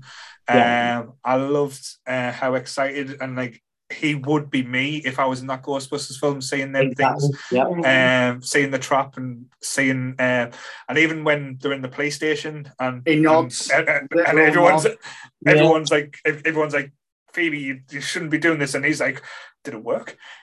yeah, but his, his, literal nod to the trap, like not not to the trap, to the pack in the police station, like he's got to suit up in the next film. Yeah, I totally, that's what, yeah. Think, um, the only person, the only change I would have is I wouldn't have Bill Murray back unless it's a, a, a small cameo. I'd just have Dan and Ernie back, you know, as mentors. Bill, he doesn't need to do anything in this. He's, I, I literally said the exact same thing. Yeah. He's, and if you watch the interviews this week, he's been a bit of a bully for years. I mean, I love the guy, like, but he is a dick as well. Yeah, you know, yeah, yeah. but he is, and he's a bully to Dan in interviews sometimes. The way he ridicules Dan with a look or a yeah. snort, you know. So they don't need him. He had his moment. And he yeah. can't really doesn't get a chance to speak much, does he, in the interviews? no. I think I think that's just Bill Murray, where he's always been that big he's always yeah. seen himself as that star role. I know he doesn't take himself too seriously these oh, days compared to what he or, or compared to what he used to. He was worse, just as he was worse in the nineties. Um, yeah. as you said, he I think we talked in the Ghostbusters podcast as well. He is the main reason why we haven't had yeah. Ghostbusters since. Yeah. Um, yeah, the quarter share of the like the voting rights, didn't he? Yeah. Hmm. And he walked yeah. out of the video game halfway through recording it as well. Hmm. Did he? I didn't yeah, Yeah, He um, he basically just walked out. I mean, one of his demands was his brother had to have a role, and then his other just kind of he just walked out halfway through. So they had to kind of pick up his work and carry on recording the video game. Yeah. The thing with um, Harold Ramis, his yeah. relationship with Harold Ramis, so yeah, yeah, yeah. Mm. I mean, obviously, he fell out with Hal, Hal Ramis after Groundhog Day, didn't he? Yeah, yeah. They wanted to go in different directions. Saga that happened on when Harold was on his deathbed, and yeah. Mm. So I, I I felt the exact same way as you, Mark, as well. And I said this to um to me pal this morning when we went to watch it. Is I could I could see a role for Dan in mm-hmm. in a further film. A mentor, yeah. Yeah, and I could see a role for Ernie as a kind of weird businessman, well, financier. Yeah. um, but again, there, there wouldn't really need to be. Bill wouldn't need to be in. And you know, you know what it is. It could be. It could be something as subtle as you know somebody could walk past the TV screen and he could be on a TV somewhere or something like that. Do you know what I mean? Like Mm. it, it- Scrooged in the back. yeah, like yeah, somebody could be watching Scrooged or something like that. But like literally, there, there, there isn't really any desperate need for him to be in it now. I'm glad Yeah. he's done this one. I'm glad. I'm glad of the way it's happened. But I really. The, the thing I love so much about this is just how much hope it now gives to Yeah. expand Yeah. on the franchise. Yeah. in the Yeah. right way, you know. And those So that's- kids carry it. Yeah. Yeah, no, that, that's the thing because I, I think the problem that we had before was, especially like say with like the one we've one we should not name anymore because we've named it too many times. Um, basically, um, we didn't have a way forward. Yeah. We didn't like as as I said, we needed a passing of the torch, which we have. And again, we'll come to it when we discuss like what's going to happen in the future because that's going to be the interesting topic. Because I've got like probably a different opinion to you. You've probably got a different opinion to me. What what we expect to happen, but like as a whole, I think this one built perfectly. Um, like I say, the vibe from the film was like I say was just like again, it was an independent. As I think Sam nailed it in one, uh, an independent film that was made with like say a, as a Ghostbusters film as well. But um, like I said, the whole build up there was a when they used the practical effects, I was more keen. There was a few ropey special effects to say that that kind of didn't take the film away, but I thought would have looked better if they used practical effects like the slime in this one, like Mhm. how it was uh, glowing in the dark for some reason. Yeah. didn't uh, like I said, it didn't make sense. But and I think the the big demon that that was sort of next to the bus was a little bit too CGI'd. Sentinel But- Pterodon. Yeah. Yeah, The Terror Dogs are practical. They've Mhm. just got a. They've just got Oh. the art puppetry, but they've got a, an element of CGI over the top of them. Oh no, which is not the not the enhanced. terror dog. Yeah, not the When terror dogs. They were done well. trap. It was Yeah, it was on the bus. When it first Yeah, came yeah, out the the trap. Sentinel Pterodon. Yeah, the Oh, one Yeah. that flies past. Yeah, yeah. Yeah. that one was a bit too CGI'd for my liking. But again, I'm Got ya. splitting hairs, picking apart if I'm going to be ultra cri- critical about like say aspects. But um, like I say, the whole build, like, and I loved and like Phoebe's whole attitude towards school as well. Like she loved learning, but she didn't think she would be taught anything. and Yeah, uh, the whole Paul Rudd attitude is get right. Uh, you're in summer school. You don't want to be. I want don't want to be here. Watch Cujo. Being a horror Cujo. Being a big horror fan, Paul, what was your opinion of when he stuck on Cujo? Cujo is not a scary film in my eyes. No, I like. but I, it's- I, Yeah, I, it's awful though. It's an awful Yeah. film. They, they chose that. They chose Cujo because he wanted Stephen Stephen King reference in there, and he Mm, chose Child's Play because it's Jason Yeah. Reitman's favorite film. mm. Well, I love the Oh. Child's Play bit. The Child's Play Yeah. one that made more sense to me. I was like, yes. Yeah. And seeing the kids like like being twelve and thirteen watching Child's Play, I was like, fuck, that's me. but uh, I love that aspect. But again, and I, I- you don't really see this with many child actors as well. Like all the child you mentioned with podcast, none of them were annoying, and you could No. s- see why they were in there as well. Uh, To be honest, I, I saw myself in a lot of them as well. Like especially like I, I wish I was as intelligent as Phoebe, but probably as, um, as her age, I felt like on the outside like a, a lot rather than being like in the inner circles. And uh, podcast is probably me me now getting all excited and want to talk about all random shit and uh, record it for prosperity. Do You know how you were talking about like the you know them having Ernie and Ray back and like Ray being someone as a mentor. I don't see Ray doing anything more with the Ghostbusters. I see him partnering up with podcast Mm. and them Yeah. two working together. Yeah, when he talks Uh, about that's his podcast. that is what and- yeah. That's what I see for Ray in the future is him and podcast coming like this little duo of like mysteries because that's what like that's that's what Ray was into, wasn't he? He He loved found the his way in episode 46, like that line. It's like, he was my his only only- subscriber, wasn't he? Yeah. Yeah, you're, you're my only subscriber. Found its voice in episode 46. Yeah, that's a good show. Yeah. Yeah, Wonder that's if how I can I get done see him Aykroyd in to the subscribe to us next, and we'll try that. don't they didn't use the Aztec death whistle much and the um the, the exo was goggles as well. Like That didn't work. exo on during the day. I love I love the fact of when he took the photograph, just how Yeah, but then they it never like- used it again. Same with the Aztec episode. I thought that might have been more of a kind of thing where it could, you know, calm one of the dogs down, you know, like a kind of comedic moment where one of them sat for him or something like that when he blew it. Because it was Oh, do you know when like dogs tilt their heads? That would have been Yeah.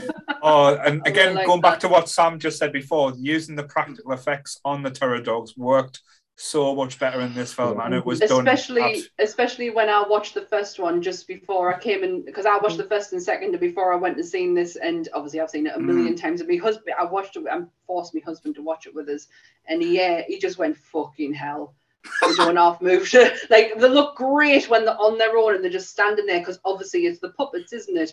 But when they move he was like Jesus that is janky. Like oh. that's that's bad.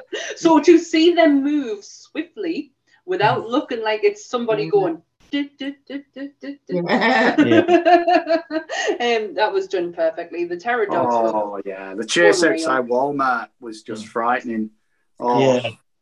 And I, I did love the fact that they give us a bit more of the lore between the keymaster and and uh, the Yeah. gatekeeper, and how that's how Gozer becomes.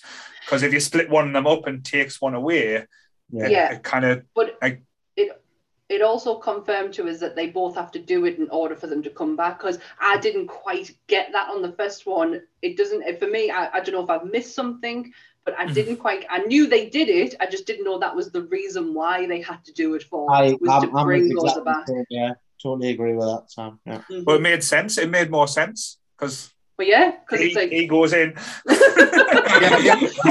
up. That's how it works. Yep. So that's how Gozer, Gozer is reborn through an act of, uh, I was going to say violence, but Gremlin. Oh, sorry. a bit no, much. No, I On loved how. Paul Rudd. I loved how Paul Rudd reminded me so much of his character from Wet Hot American Summer when he gets up and he's got the flower in his head. It's the way he moves. If you've Mhm. ever watched Wet Hot American Summer, he's a proper dick, but he's Mhm. got that proper like dick douchey move, and it's when he sits up and he's just like totally limp on one side. I was like, you, that's your that's your character from there. He just reminded us so much of him. How beautiful Carrie. What did you reckon when to her in Halloween changed. 6? oh, she was absolutely beautiful. She was absolutely wasn't stunning. she? When Yeah. that when she changed into that dress, I was like, "Holy Oh, yeah, when she shit, just rips girl. off the shirt. Yeah. But um, Love that. like I say, there's like I say, loads of good elements as well. And um, was anyone as well really shocked about like uh, uh, Ray's response when Phoebe called him and I said, was just gonna uh, yeah. Howard uh, uh, I'm, I'm talking about uh, like say a stance, and he just went, "Oh, you tell him to go go to hell and die." I was like, "Oh, Wow. that that was a bit of a, a left turn I wasn't expecting." I, I kind of felt like it had been foreshadowed by the mother a little bit, though. Mm. Yeah. Um, Mm. like for me, like it didn't come as like a shock to us in as Mm. much as because like I kind of y- yeah, I'd, I'd got that vibe from the mother that like Egon had kind of just like shut the world off, sort of thing. Mm.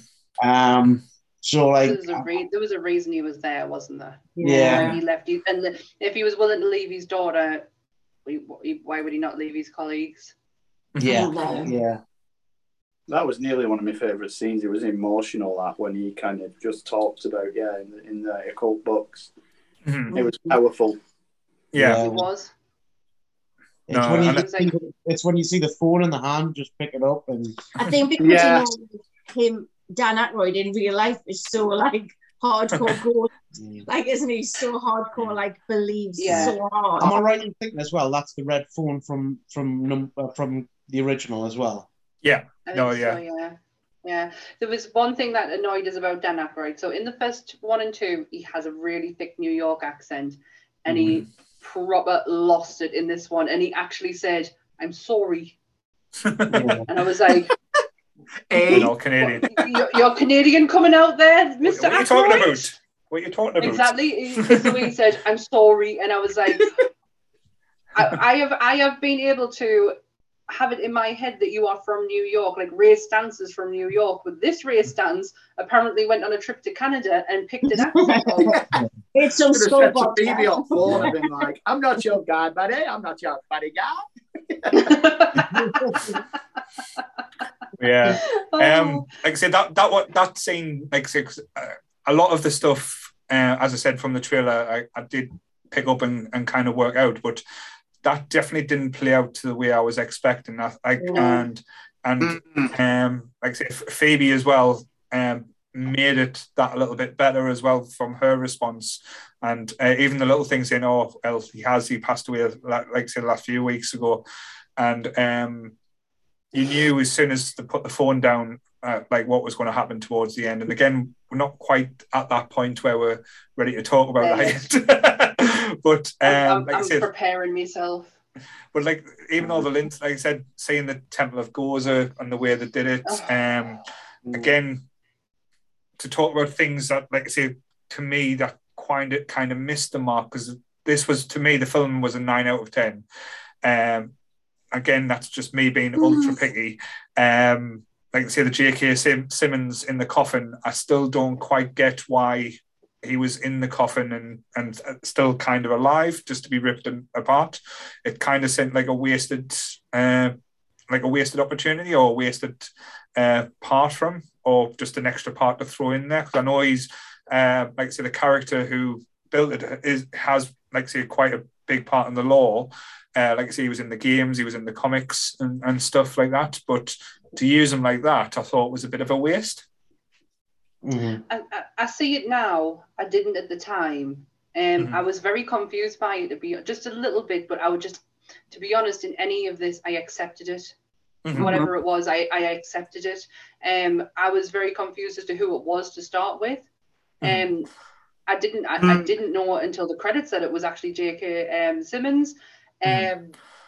but I just I, I do looking back now, I do get what you mean. Um, but it Mhm. will never take a point off. It will always be ten out of ten for me. Yeah. Yeah, it's like it's still a ten out of ten for me, but like I, I understand that like that coffin could have not been there. He didn't Yeah. Yeah. that. Yeah, and it wouldn't have took anything away from the film if it wasn't. No. there. Yeah. No, But it kind of just or- or even if- confused. even It if just com- kind of confuses a little bit. Or That's- even if they just explained why it was there and, and his purpose for being there, because if he had a reason for, if he was the like another gate, like another another piece to the puzzle as to Mm. how Gozer was going to come up and like that would have Well, that I- might yeah, have I, I helped think it. kind of they almost try and shoehorn it in, don't they? When like he wakes up, jumps in front of her, and he's like, "Now we're going to rule the world." You know, I've built all this for you so that you could come back, and then me and you could rule the world together. And she just sort of, you know, has that bitch please moment where you know she just, you know. Yeah, but um, where, were the, where, where was he in New York if that was the case? that's that's what I was in would say. Oklahoma. yeah. It's as if they sort of like shoehorn his entire Yeah. like backstory into like about three seconds before he's then ripped in half type thing. I, yeah. actually have one gripe with Gozer. Mhm. She wasn't tall enough. How would you tell She how was- tall? She didn't. She had that. She had that Daenerys Targaryen. I've just had my head taken off and put back on as a Barbie doll. You know, when Barbies have their heads taken off and put back on, and they've lost the axis and Yeah. they lose Mm. part of the neck. She didn't. She wasn't. She wasn't tall enough for us, which sounds so fucking ridiculous.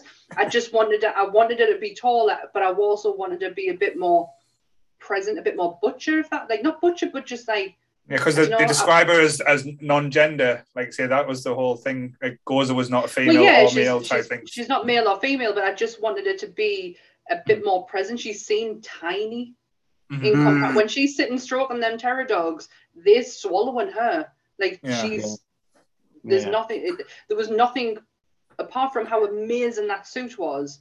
Yeah. Nothing really that powerful about her. Oh, not compared to how how- I felt when I saw her in the first one. Yeah, how funny was Phoebe telling that joke? So Yeah. Hey, Phoebe's jokes. I'm, I love a proper dad joke. Like they are my Mm. favorite. But when she did that one to Paul Rudd and he she did the wink, Yeah. that was in hysterics.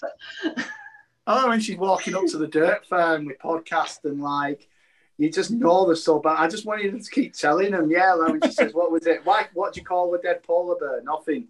He won't, you know. And it's He'll not answer. just, just like he's like dark. And you know what? I I did love Finn Wolfhard's character, Trevor. I thought he was lovely. I thought he was great fit to it. But I absolutely loved that the attention was not all on him. yeah, Given the amount of attention that that boy has had over the last few years, he Yeah. fit into that as an as a like a and what's the word A I'm B looking player. for? Yeah, Yeah. uh-huh.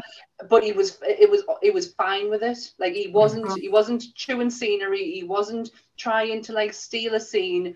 He Yeah. he played his part amazingly, and the attention wasn't on him. I And- actually, I actually read something earlier today actually that he like well, I don't know if all of them didn't, but he definitely didn't know he was auditioning for Ghostbusters. Yeah, I read that as well. Did you IMDb it? No, I was told it was called. I didn't read that. Yeah. I IMDb everything. yeah, I did, and um, I think he said something like he didn't expect to get the part because of him being the Ghostbuster and the Stranger Things. You know, like Yeah. wearing the costume Yeah, in Stranger Things, so he didn't expect to get the part at all. But um, I do think it would have been easy for him to be like a main, more of a main part, um, because of Stranger Things. Um, Mhm. so it was nice that Phoebe, I, I- like I think, it was so nice that she got like the main, the attention was on her. I think Yeah. that was really Yeah. And I think me, they realised earlier on that she was something special though, because Yeah. uh, they, they, they've they've hit gold with that, and if they don't do more with that, that it's going to be a big mistake on their part. But sorry, Yeah. absolutely. it, it's it, to me, I was almost like relieved at the quality of the young actors because, like, I'm a massive Harry Potter fan too, and for me, I struggle with the first few Harry Potter films because the too. It's- yeah. the oh yeah. the level of the acting in it is just so poor, especially like, and it's almost like doubly unfair that you know, like these kids are set against the backdrop of somebody like Alan Rickman or mm-hmm. Maggie Smith. Do you know what I mean? These like ultra veteran pros, and then they just have these kids with like zero, pretty much acting experience or very little, and it, you know. It, it, it, it does make the it makes the first few films definitely a hard watch even for like a, a hard Potter fan. So that was Yeah. that was probably me one thing that I was like Mhm. slightly anxious about going into this is Yeah. that I, I didn't want that sort of vibe of like me thinking like oh I wish they could have recast these better or yeah, no, I, I think you're spot on there as well. I and I totally, think Martin, I totally agree with you with that.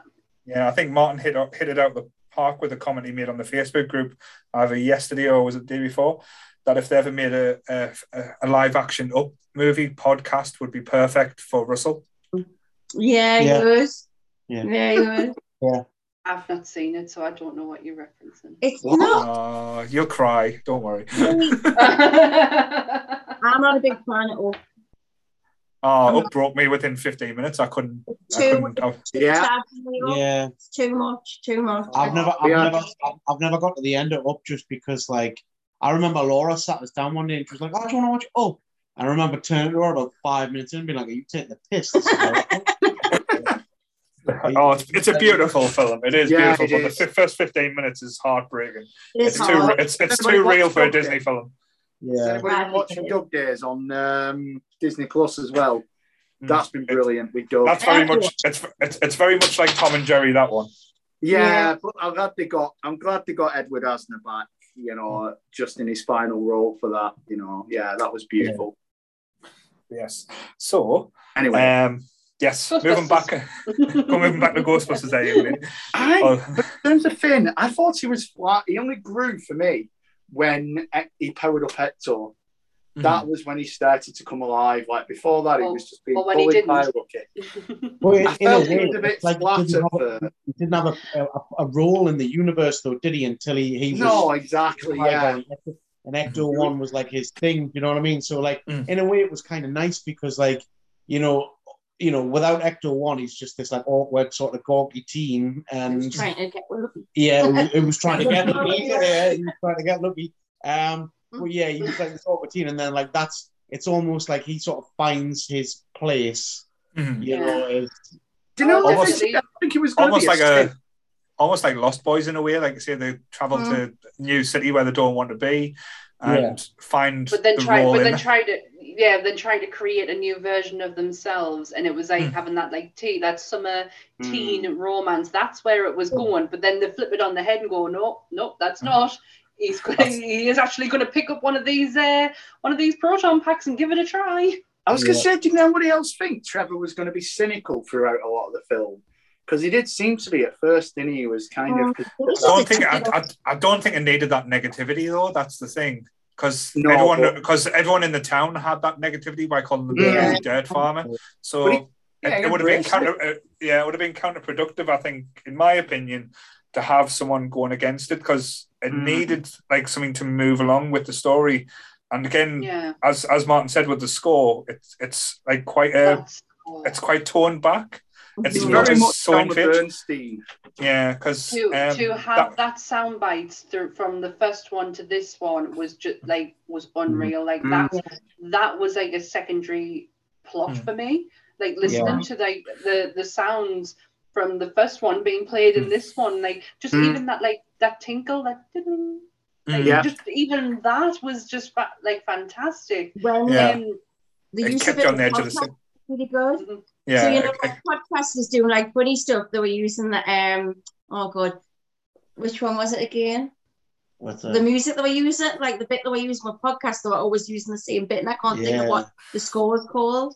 Yeah. now, but they kept using that bit. Um, I, I think I have it playing in my head, but I might be wrong, and I'm not going to sing it. it, it kept us on my toes as well because um, I think with Ghostbusters one, one of the things I loved about it was again is how they used the music, but they didn't use like popular songs and stuff in this one. It was more to do with like say the tones and stuff.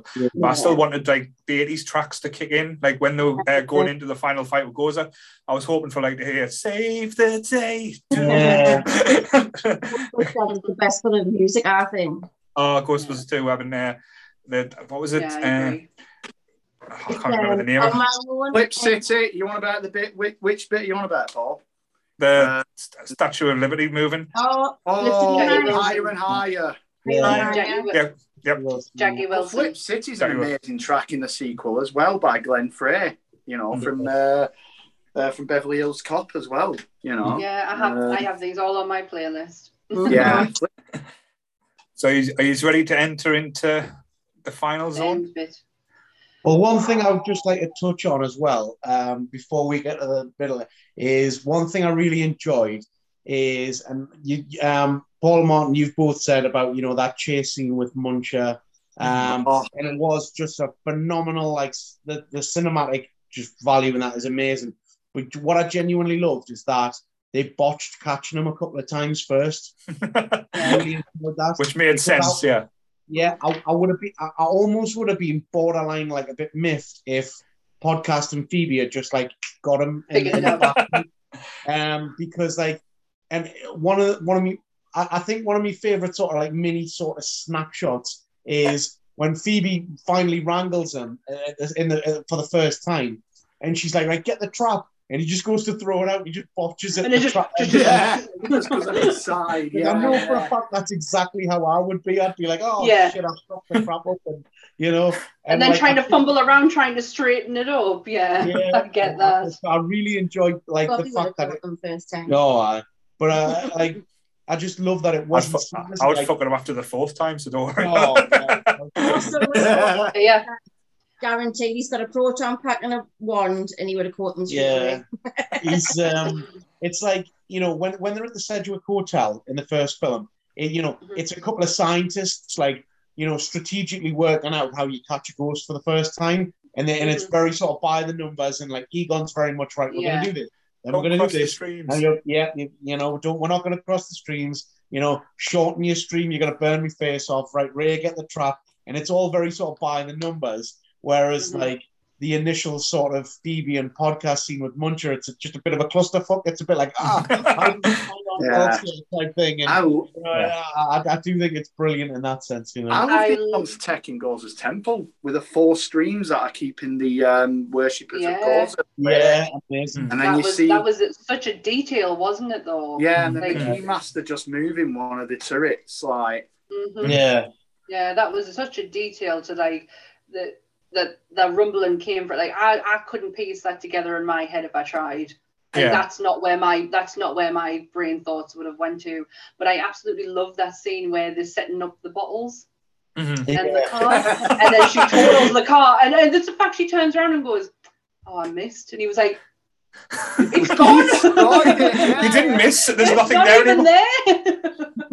I absolutely love that. Uh, the more I, the more we've been talking about it, the more I'm like, oh, that is a really that was such a good fun. And the scene. scene with the Paul fact that- Rudd and the trap as well at the school bus. You know, he's like. and he, yeah, and he's like, I'm an adult and I'm liable. Let's go. And she, she questions him with the goggles, and she's like thinking they're only these little crappy plastic goggles. yeah.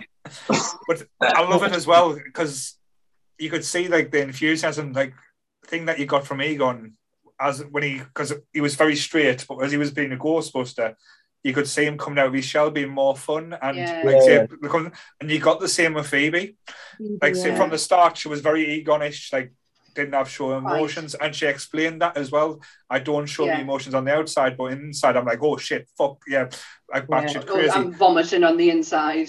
But then she also says she when she said um chaos soothes me, and I Mhm. was like, that is some Oh that is yeah, an is like Egon going trait. That. Yeah, yeah, yeah, yeah, yeah. But I mean, like, there was a kind of Phoebe had another nod to kind of Egon as well, where in one of your favourite scenes, Sammy, from Ghostbusters 2, when uh, they do the Do Re Egon. Egon. Smug look, yeah. And she gave those little kind of looks of that like Yeah. smug look when he was like That he knew he was being dry. Yeah. Yeah. Yeah, that wink that she gave just had him written all over it. yeah. Just Yeah. not even just leading up to the joke, just the, the actual like nothing else moving but a like just a just a such Yeah. a wink of the eye. Um, also, I just, like, abs- li- like when when she holds up the specs as well, that is just wonderful. Oh, So the and special she puts them. from Harold Ramis's uh, glasses or. I read that and I Yeah. Am. Yeah, I did too. Yeah, she That's why stole they fit yeah, on didn't she? perfectly. Mhm. Yeah. she stole Um, them. I I've got it before we move on to the final bit. The the dynamic of the family of Car- you know Carrie Coon and Trevor and I can't remember Carrie Coon's character name. Callie. Callie. Um, the, the the family dynamic between them three, I absolutely loved it. Yeah. I love the way they spoke to each other on such a Human level. but Hmm. a, a, like a straight level. Like there was there was Yeah, no no hierarchy. hierarchy. Yeah. Uh-huh. Yeah. yeah. She was a mom, but she was also a fr- like she was she was a friend as well. Like What The the, way that what was she- the one line that I loved? the line that Laura loved was, um, you know, when she was like, "Can I not do anything for myself?" She And, says Finn- for and mum. Finn Wolfhard's like, "No, you're a mother. You're supposed to just live for us now." And Just Yeah. like, like this is what being a mum is. yeah, yeah, yeah. It was. And also when the door knocks and she's like, "Can you not get off your legs and do it?" And he's like, "I'm not an adult." yeah. Like I love that. I love that. But she didn't. She didn't question that. She didn't Yeah. like say Yeah. stop back chatting us. She just opened the door. um, I did. I love the find the family dynamic between the three of them, and I Yeah, how she Carrie. Carrie Coon's deliveries were Mm. amazing. Mm. But it was how she didn't understand Phoebe as well. Like, you know, like that's what was beautiful about her and Paul Rudd, you know, Gary Grooberson. That relationship, like when they're talking about the seismology as well, it's like a 50 year old man talking to a, a 12 year old girl and she's holding her own. But then they had that really good relationship. And he stands up for Phoebe a lot Mhm. when they're having that date. And, uh, Mm. you know, and then, you know, because she doesn't, she doesn't, she can't relate. She's a mum. She doesn't know about Phoebe being this child genius. She's very nerdy, as we've got Yeah. previously earlier in the podcast. Yeah.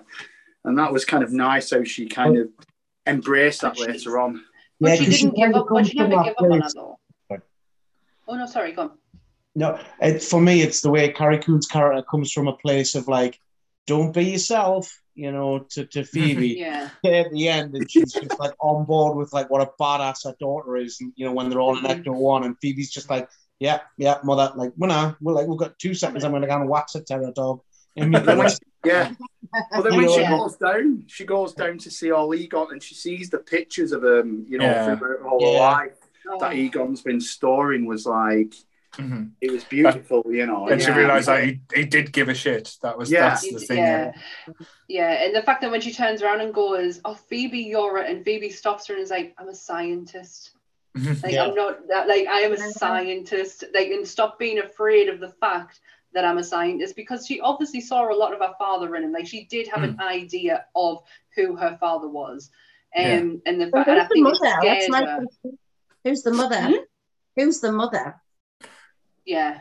Oh, Well, I like that. There's no, you I genuinely thought it was Janine. Yeah. Until until she was But quite until- cold to it.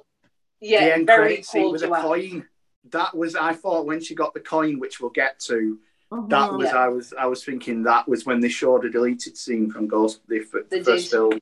yeah. They, they wanted to, they wanted to fit that. The, he wanted to fit that in there somewhere because he absolutely adored that scene. Um, and he said it was an absolute bitch to find the coins, like because he, he wanted a proper genuine coin, and he said it was a nightmare. We only got two, um, so there was only two in existence to get. But let's do it. Let's get into the end bit. Yeah. So I'm we ready.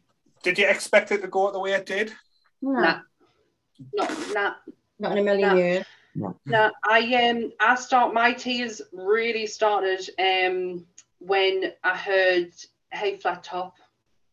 Yeah. The minute I heard that, I just but I really it, it got us what got us was more um when the three of them appeared um Mm. was their actual performance. It wasn't like it was in Answer the Call where it was so stiff and like I'm Mhm. forcing myself to do this. I genuinely believed I was listening and, and seeing Pete Venkman, Ray Stantz, and Winston Zeddemore. I gen- it felt like a genuine performance. Yeah. Um, that, that it wasn't a forced thing, like because that's you can get that sometimes from actors who are um I don't know, like it, it comes across stiff and it didn't. Um, Yeah. uh, but that that was the first breaking point. Obviously, the second one, Mhm. which I didn't see coming. No. I absolutely I thought- adored. Yeah, I adore. I adored the line as well. Uh, I think the rem- I think she remembers us. Yeah. Yeah. The um, it was the when when you saw the hand on top of Phoebe's, I Hmm. just thought that's all we were getting because obviously he's not here anymore. And then mm-hmm. to see Yeah. him But it was standing, Amazing CGI. Right there. as well. Oh, mm-hmm. I thought we'd just get, you know, the beginning bit where you're seeing the clips that are supposed to be him, like that are him. Like Yeah. I thought that's enough. That's brilliant. They've put him in. That, that was yeah, enough. for that's me. a nod to it. Yeah. That was enough for me. So the end mm-hmm. bit was just like, oh my. And I, I looked at Rob and he looked at me and we are just like, oh my God. And he was just, I was like, are you okay? And he was like, I yeah. just went. I was. I just said to Carol. I just. I just looked at Carolyn and went, "It's him." Like, Yeah. and I'm so pleased they didn't put any speech in. There was no. Yeah. No. I love that. Um, he was Mm. mute. He said everything he needed to Was- in his face. when Ray Uh-huh. apologizes to him, yeah. I know. That's what I got me. think. That's what I think me. that should. I think that should have come from Bill Murray because that scene I right agree there. with that. Yeah. that scene right there is their way of not only saying goodbye to their friend, but also apologizing Apologizing. for the Yeah. friendship, how their friendship turned out. And if Bill Murray had said, I'm sorry, my friend, Yeah. Oh, and, then, and then Ernie Hudson with his, I miss you, my friend, like, I Yeah. really miss you. oh. Fuck, I, I felt it because, like, I'm so believe And you were God as well got me like laughing. Uh, you It's know, 'cause- yeah, he's not, he's not there anymore. Um, Yeah. Oh Mm. shit! I'm so sorry. Yeah. no, no. It The was. CGI was incredible. For you could Yeah. tell yeah you could tell that, that um for me it's there's a there's a funny but when you see obviously that shot of the four of them obviously there's the three of them and then there's Harold Mm. Gould. um That's it. lined up and you get that light tiny uh, split second comedic relief from sort of Winston looking and going like Yeah, like Oh, what the shit? you know, and you, you just get that split second of like comedic relief there but it's, Oh. the look, it's the look on Ray's face And when they all just, it's like, just when they all start, they just cross the street, they all start just blasting fucking Gozer at the same time, Yeah. slow motion. And you just see was- them all look over at Egon, and it's just like, oh shit, mm-hmm. man. It was Yeah. just so Yeah. beautiful. This it was Coupled with beautiful the score. of them. Yes. Oh, Yeah.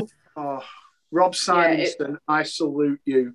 yeah Thank you, It Rob. was it was absolutely beautiful seeing the four of them mm-hmm. together for the last mm-hmm. time because it is Yeah. going to be the last Oh, time. 100% agree with you. I don't think we'll see like see them for like, well, we can't. It We'll wouldn't never. work. It wouldn't work We as well. never. Uh, it wouldn't have as much uh, impact.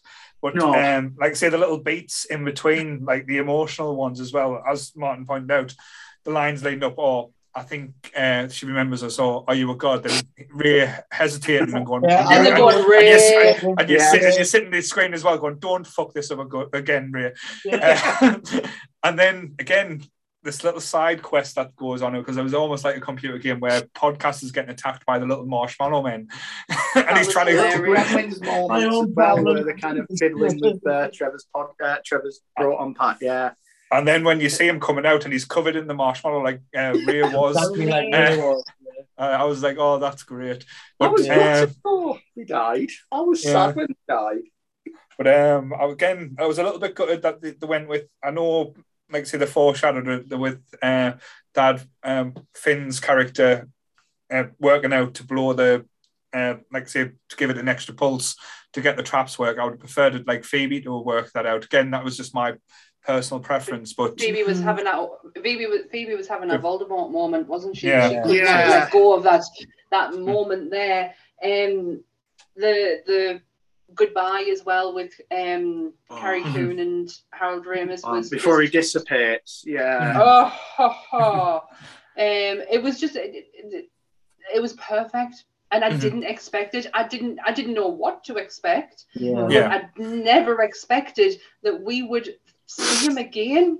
I He's said been gone for so long. I said to Rob today, I think if you told every Ghostbuster fan that that's what we're going to do, everyone would have probably said, "No, don't do that. I don't want you to do that." Yeah. yeah, In fact, it's done so well, like Mhm. you just automatic, and because it was such an emotional moment, Mhm. you didn't Yeah. even question it. You weren't like, "Oh, they've done it. I, I'm good that they did this." You were just so involved in it. It was such Mhm. a lovely moment, and because it was so real for them actors, especially the Ghostbusters, the main Ghostbusters. Because you could see that was their way of like saying their final words to Harold in a Yeah. way. Yeah, Um, yeah. you kind oh, of 100 you 100%. kind of was. there was a bit of a nod of was it Ray saying that like he was sorry in a sense of like you know because Harold always wanted to do the third movie didn't he was that correct As I, I, well, I, I think um, Harold and uh, Dan were always like keen to do it, weren't they? But um, it was Oh, it was- it was, uh, Bill Murray Bill, yeah. Bill, Bill, yeah. but the, and this It is was like- and this is why I think it would have been more impactful if Bill had said sorry. But I I, agree. don't Yeah. think I generally don't think you would have gotten it past him because No. he knows he knew he knew what it would be for. Um, Yeah. and I he, he he would have had to have meant it. Do you know what I Yeah. mean? Like I don't for someone else to write that sorry. I don't Mhm. think he would have accepted that. He would have had to have made the point of like I should be saying it. Yeah, I think as well when you look back at he's made a great point earlier. Like if we are going to get more Ghostbusters, I don't think we need the Bill Murray aspect because when you saw the three of them I in the agree with you. suits, um, I don't think again Ray, uh, Dan Aykroyd's character looked well. You look great. Um, Ernie. Hudson looked amazing, but Bill Murray looked a bit unwell. I don't think he would have been if, if I personally was in a fight. Does Yeah. he? But I they've, d- they've, they've taken his character away from science as well. He no longer deals with The fact, science. yeah, the so fact that he's now like a teaching marketing and promotion or something like that. And exactly. I heard so he's not. He may not have been, uh, you know, doing science for so long that maybe this was just a, a one-off. Like Yeah. We've, you know, we've we've an- answered the call, Oh, and like, now I'm done. yeah, it was kind of like the- the old ego on it. That's the thing. That was the thing because Yeah. the, they knew that it was something that they kind of had to go back and fix. But um, again, the beats to it was done perfectly. Again, Mm. I, I, I know without all the films in these days, the foreshadowing. So the only disappointing thing, uh, I kind of saw it coming and the way it, it happened. Um, Yes. But that, I that was the only genuinely thing. Like I did ball like a, a baby at the time, and uh, generally, um, I, I I thought again when we did see him, it would have been as hint. We didn't get the Rogue One moment where. Uh, when Carrie Fisher appeared um, as Princess Leia, that it was kind of split where some fans loved it, some fans hated it. I don't Yeah. think we'll get that split because, again, uh, I mentioned the ropey CGI earlier with uh, certain aspects. This was done with absolute such love and care. There was not one thing, attention to detail, just because, like you say, he was aged as well um, as Mhm. as he would have been, um, Mm-hmm. and everything was done so well. Like even like the smiles, the half smiles, the the glint in his eye, just everything was The done nod. to a degree. I think it was Um, because of the trailers, we always knew like Egon was going to be like a big part of the movie, I guess, in a sense of like storyline. But I don't think every like people thought No. how much he was going to be involved Yeah, in the that- story. yeah. if Or, that or makes thought, sense. oh, yeah, or had the balls to go that way.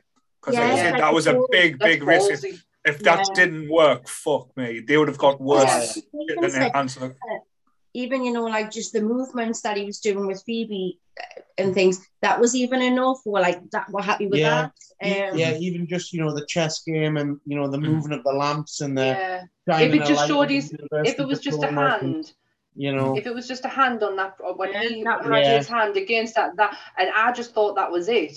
So Yeah. like and, and and that just broke us. But then to like reveal Mhm. his face, like and, Yeah. and to see him again for one last time, like I know we got it um and that, like Rogue One is a like not not just Carrie, but it's also um Peter Cushing as well. Like to Yeah. see Peter Cushing in, in uh, one more yeah. film.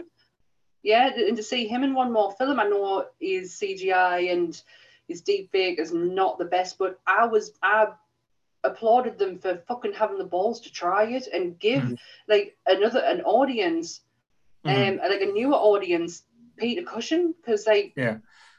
he, he's a fucking amazing actor, um, and Harold Ramis is exactly the same. Like How how must Harold Ramis's family feel saying that? Because like if we both yeah. bloody hell, Violet, Yeah, Violet, Violet, yeah. would have been ecstatic. Like shit, Yeah. I'm, I'm getting her book for Christmas because it's I was just gonna finally say, come down think in price. It is a great Yeah. book. It's finally come down in price. It's always been so overpriced, and it's finally come down. And so I've put it on my Christmas list. But I've heard, I've like read reviews, and it's such the she Oh. goes into the she goes into the darkness. Like she really like all the Bill Murray stuff and that. She she's Mhm. and not just like on Bill's side, but also our dad's as well. She plays it Mhm. very down the middle. Yeah, But but she would have been she would have been ecstatic with that. Yeah, I think, I think- yeah, I I, think I think going forward as well, I think that is the end to the Gozer story. I don't Yeah. think we'll be seeing any return uh, uh, from Gozer now. I think that might be that one put to bed, which I think it needed to Good, be as well. Yeah, Yeah. because we can move on from from that and see Yeah, the different and- aspects. and I think that's I think with the the end credit scene when you know um, Ernie Hudson is descri- you know you see him describing his life and like and I love that I love that you got to know that he did that like Winston did well and Well, the fact that yeah. he you know he went in He's there for a still a steady Ghostbuster. paycheck Yeah. a hurt but it, it's still it's still ingrained in him and that when he saw Ecto one in a mess and he like the way he was like oh Loving it- it, yeah. Yeah. Uh-huh.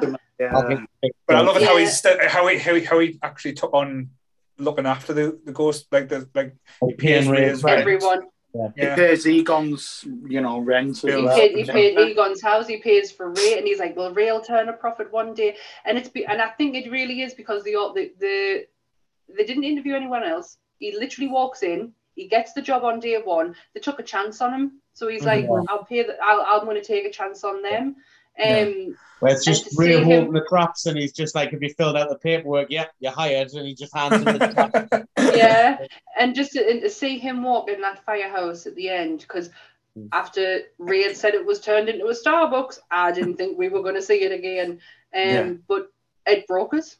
It, Mhm. Yeah. it actually, it actually, because to see him Again, walk yeah, through the door was- and then the That was doors a big point open. I cried too. yeah. Mm. But that, but again, um, just before we move on to what happened, what what we think is going to happen next, I lost my shit in the when I saw the, the credits and it said Sigourney Weaver. I was like, she hasn't fucking been in the that's film. my mom said my mom said the same thing. My mom Oh, went, "When was that's Sigourney?" And then she comes on the screen. yeah, and that it was, was, a done good well. way to bring That- her. It was Yeah. because she wouldn't have fit in with the story. yeah, she wouldn't Sure. fit She anywhere. No, she would have been a forced character, just being Yeah. there. So to have her have that interaction at the end, I just thought was, and to do it with the friggin' zappy thing, like that was perfect. Yeah. And I love that, like I say, they hinted that Bill Murray and her was well, her, Yeah, that Peter Venkman Yeah, and, wedding uh, and Dana were still together. So Mhm. that that made it made it more special to me. Yeah, like I said, because I know they've been through a lot, and again, I don't want to be rehashed with that story again.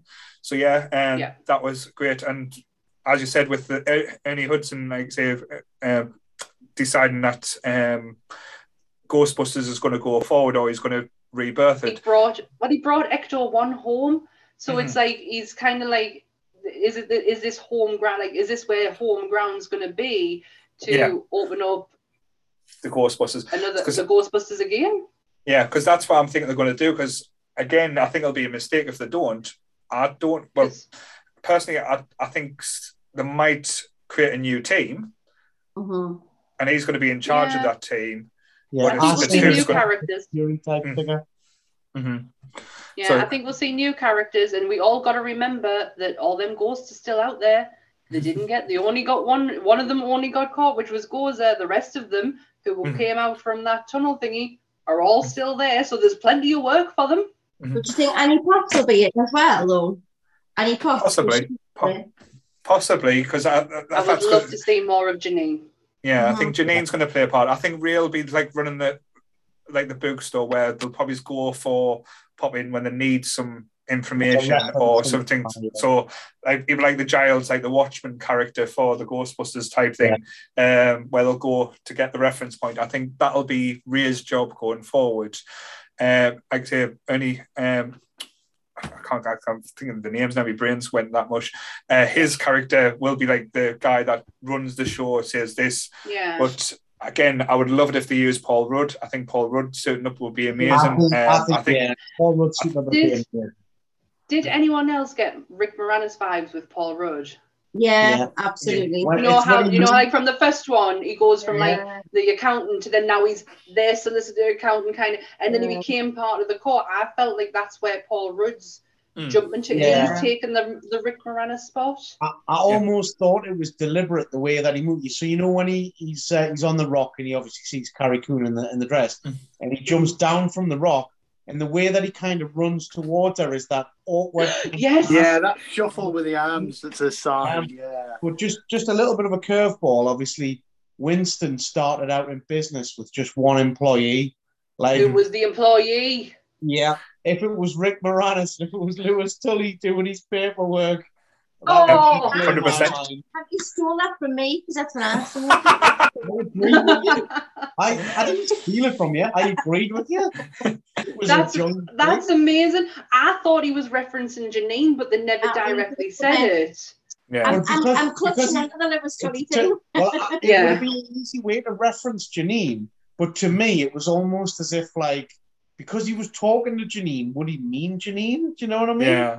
Yeah, No, that- yeah, that- yeah. that no, you're right. And that would and that would be a good way of bringing Rick back for the sequel if there is when there is a sequel. So again, um, Ooh, and- I got us and excited. And I know we mentioned it before, but I don't think we need Slimer in, in the movies because he wasn't a big Well- part as a as a character. He was big in the real Ghostbusters. Yeah, But he was in more- the- in the cartoon, yeah, but J- He's a Jason's getting a lot of Jason's getting a lot of shit for it, mind, and he, he had to point out in interviews that he's Slimer lives in New York. He's Yeah. not going to be in Oklahoma. I am not having him fly from New York to Oklahoma just for your pleasure. Yeah. It would have been a bit too So- like mm, On the yeah. nose? Yeah. That would have been fan service done to the nth degree, which again Yeah. could go against a, a film like this.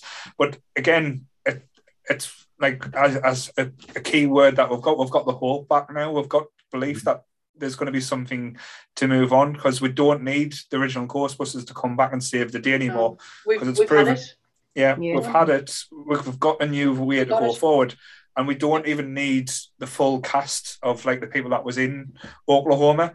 Like, say Yeah. you can move on with certain characters. Mhm. There's certain ones you have to bring back It's- to to, you to have, keep that you have to connection. bring Stevie and Trevor back with Mhm. Carrie Coon, definitely. Podcast. It's I um, think you'd it's have to have podcast, but I think you could almost even have podcast in a kind of Podcast could be like a, role. it could be on like like you know them Disney short things. Yeah. Yeah. Oh no, just just have, Yeah. have like I say a narrative in the background, someone telling the story, and podcast could be And it's telling the story. yeah. I just So I, I I can see podcast almost in a sort of satellite role because you've got to dial it down to that fact that he's still a kid and Yeah. like you know, Mhm. you know, his, his parents may not necessarily just uproot him and move to New York so that he can be a Ghostbuster. Yeah. But like, so I, I could see a sort of satellite role, and I could what I could see is this perfect sort of role of like you say of Ray and podcast having a podcast. Mhm. You know, like Yeah. Ray and podcast cult podcast or something like that. You Yeah. know. And exactly. like where those two are used as a kind of encyclopedia and a reference guide for for the team to, to, you know use. Um, exactly, because because Ray was always the research guy. Like he was the one who him and Egon were the ones who did all the work. It was just Pete Benton came in, just I don't know, they, to, to make up numbers, I guess. Yeah. Venkman was the charm. He was the chancer. He was always the con man I of the group that, that I got them love in Bill places. Murray. Bill Murray has a special place now. Our rabbit's called Bill Murray. We own a rabbit that's called Bill Murray. Yeah. Oh, Um, don't get us wrong, I love him. We love him. But um, I love him. But I just, the it's in lovely. that- I, I, I- I think the film could go ahead, and I think you know characters that if they didn't appear in a second film, I wouldn't be at all vexed. It would be Bill. As much as I love Bill Murray, it would be Bill. Um, it would also be uh, Lucky, um, Mhm. that character. Mm. I, Yeah. You know, I don't feel like the story would lose anything if she wasn't in the in the next one. No. In the same way that if she was, it wouldn't bother us either. Do you know what I mean? I, I didn't Take feel her out of this one, and I still, and I still think it works fine. Like she doesn't Yeah, play the, the I- I biggest sort of- impactful roles. Yeah, and I- what, I what I could and, like- and what element could be quite interesting as well, because as you said, Winston now is a global businessman who could get a global Ghostbusters. This doesn't have to just be based in America, New York. This could be Yeah. something where they travel or Well, take this is on. it. Yeah. There's, there's such a there's so many for the first time. It's so nice to know that they've got options. But now to, as well, what they you've can got- Well, this is the yeah, this is what aspect in to Yeah. 2021, 2022, whatever it's going to be. Like that, there's the internet and there's the like the technology now that they didn't have in obviously the first two Oh, movies. uh-huh. Winston might buy the Quinjet of uh, Tony Stark and uh, start flying around the world and bu- busting uh, international ghosts. That would be cool. isn't it? Yeah. isn't it isn't it lovely that we've now getting what we've always wanted out of Ghostbusters, and we can see a future beyond having the the core group back together. Yeah, we can, Yeah, we yeah. can see it now. because the because the passed the torch, right? But It wasn't uh, done. uh, It wasn't done. Yeah, but we've like, but we've now without- got it. Yeah. It's not the fact that it, it's not the fact that it was done right. We just actually have it. Yeah. It's there. It's it's in pictures. We can see it. Um, and now we can for a franchise that has sat for 30 years of will they, won't they? It's not a case of will they, won't they anymore. It's when Mm-hmm. It's will when. yeah. Uh-huh. And it's lovely that we're there now. Like I know it's taken so long, but we're finally here in a position where we can see a future for this franchise that doesn't Yeah. just rely on two films.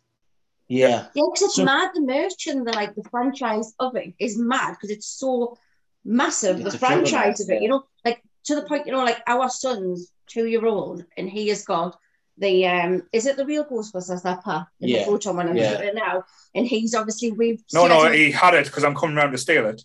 Yeah. so the real Ghostbusters, obviously, we've had to steer him a bit more to, as crazy as it is towards that because he'll not really sit for the movies. You know what I mean? Um, Yeah. but it's crazy Yeah. how big the merch and stuff is. Mhm. Really, over Yeah. the two main movies For- and the real Ghostbusters. Again. For me, it's But it's that- nice the fact that like um, you know, I almost considered the game to just be my third film for so many years type Yeah. thing. Yeah, yeah. I Um, think Martin was the same. Yeah, Mhm. and you know, I, th- I thought that that's all, all I was going to get. Um, and for me, wh- when I when I went to watch it with uh, Mule Flatmate this morning, um, uh, who's also called Michael Chapman, by the way, who obviously has a as a, as a part in the um the, the, the music and the, the scores and stuff of, of the film, Michael Peter Chapman. But um, uh, yeah, when I was speaking to him this morning, he he caught something from the first view of the film that I would have never got. And I was talking about um, the game and you know how it's like you know the cross rip and the different dimensions and things like that. And he said, "Well, it's interesting you say that because did you not notice what was on one of Egon's computers when the lab powers up?" And I went, "No." And he said, "Oh, so."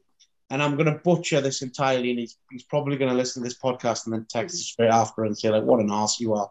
But it- basically what he was saying is that on one of the screensavers on one of the computers, it was these squares that were next to each other. And he says it wasn't an expanding square, which is um, like a scientific way of explaining like a universe expanding. He says it was a series of like concentric squares that were all like touching each other but at different angles and they were all moving around. Oh, And forget the multiverse. I'm out. Fuck off. and he was basically saying that like it was as if Egon had been like examining like Mm. like cross rips in different dimensions and different Yeah. like, like, universes and things like that. Mm. Um, and that's what that was supposed to mean on the screen. And I like I, that. I mean, Christ, that went out of my head like a giraffe. Yeah, I wouldn't have seen that at all. No, I would have never got that. But because me, because me, me pal, he, he's so into science, so like he Mm. just dialed it straight in on that, and he was Yeah. like, oh, okay. And he like he mentioned it to me so casually, and I was like, oh. Uh, yeah, I, I totally got that. mate. Yeah, yeah. But like, yeah. it would be cool if they kind of used an element of that as well and they start they you know there's even a chance of different dimensions you know and they, they've got to Hmm. cross into a different dimension to go and do something there to stop something Yeah. going through it. How- It'd be, you know, it'd be interesting, to like like as you said, the hell dimensions, or like say where like other the, these beings are. yeah. Saying that would be quite an interesting take. But again, I think we're getting too many multiverses at the moment, especially with Spider Man. Like say, DC's done it a few times. We're getting Flashpoint. Just keep Yeah. keep Ghostbusters simple, please. That's all I'm asking. Yeah. but Sammy, you were going to you were going to say something before, bless you. Can't remember. I think I said it. That's what I'm like. I never remember. I think I said it. Martin, I, I what's feel like I, I feel like I've said everything I can with this, um, because for me it was just special perfection. yeah. Cool. have you got any views on the future, Martin? You've been very quiet during during the last bit. everyone else speak. You know, it's you know, obviously Bob, Bob you know, uh, you know, Rob and Laura are kind of new. You know, they're they're the guests really, and wanted to just let everybody else speak. And um, yeah, Os- I do want Will Deutschendorf to come back for just even just something, just Oh yes. Please, just you know, I even have him suit. Yeah, the thing is, it depends on whether he's a good actor or not. You know, and he's never really done anything since, so I don't know if he could carry the weight of the franchise. But just something, just something of him. You know, if if Jason's not going to get an actual Oscar next year, let him have a different kind of Oscar. yeah Oh, Uh, that were good. Yeah. That Yeah. not gonna lie as well I, I, I'd like I'd like uh, Walter Peck to be uh, to be in the, in the yeah That would have been Well, I can see what absolutely unreal. yeah Cinema is a down and out tramp or something like that. Well, Yeah. Paul Rudd does say, doesn't he? He says, um, just see him as a beggar on the street holding a sign that's saying like this tramp has no dick you know just oh, just like say going against us in the end of like one of these people that's got a sign saying the end is nine or something like that. Yeah. totally had a flip. That that would be an interesting viewpoint. But hmm. yeah, again, I- like I say, I know, like I say, as Sammy said, she she deems this as a perfect film. There's this this tiny like again, I went in with this with a microscope. Like I say, I was always going to view this as the harshest crit- critic as a, as any film I've seen in the last ten years, because as I've said, I've been expecting like to move mountains. I wanted wanted what we got. Mhm. It's just tiny little imperfections or little things that didn't quite Um, like not, not I wouldn't say imperfections, tiny little things that mhm. didn't take us out of the film, but kind of so that's why I said it's a nine out of ten, and that's probably down to nostalgia as well because um I'll never go, probably the, the sad thing about this I'll probably never have this experience again, like with with a film unless unless they the made the. Goonies unless they made the Goonies two with the original cast, then probably Yeah. I would I'll, I'll just sit and cry and rock in the corner, but still. I think I think you're right, Paul. I think we won't get we won't ever in our lifetime get a, another experience like this with a franchise of this magnitude. I've just remembered what I wanted to say. The bloody um you're gonna have to help us out. The the ghost trap when it was Mhm. flashing at the end. Um correct me if I'm wrong, Containment but did unit. that- the containment unit, did that not get um, destroyed in the first one? Did But they would have rebuild they would, No, they would have just re- they would have rebuilt it for yeah they would have rebuilt it for Ghostbusters too. Yeah. And obviously the light the light wasn't green, so the trap wasn't clean. You know. Yeah. flashing So, red. There's going to be some pull. Yeah. There is some kind of uh, kinetic pulse. There's, Yeah. there's, there's, yeah. The ghosts want to like aiming to burst out. That's why it's red. Mhm. Yeah. That was there was it. I, no just wanted, I just wanted to double check if what I was saying was right. But there and was I a wrong. gap. If you look, there was a gap where you know there was the, the trap. You know the, the actual you slot in the trap should have been. There was just a gap Yeah. there. So yeah, it's kind of that's going to have to be rebuilt. Mhm. But, but again, like I say, it's interesting to see what, what kind of like like say bad guys and stuff like that. Because as as I said, if Dan Aykroyd is going to be involved, so I can't see him let go of this baby now. It, it, it'd be ridiculous. his. I know that's what But I'm it's saying. his. It- Mm. This, this is this is his. He created it with Harold Ramis. This is his fucking child. Whatever Mhm. happens with Ghostbusters, Dan Aykroyd is going to be there, whether or not he is present in the film or he's Yeah. behind the camera. No, no, that's completely what I gonna was. be. That was that's what's completely what I was trying to say. But um, the element I was like touching on was basically they do try and base a lot of the like the monsters or the ghosts on realism or like say in, in historic documents and stuff.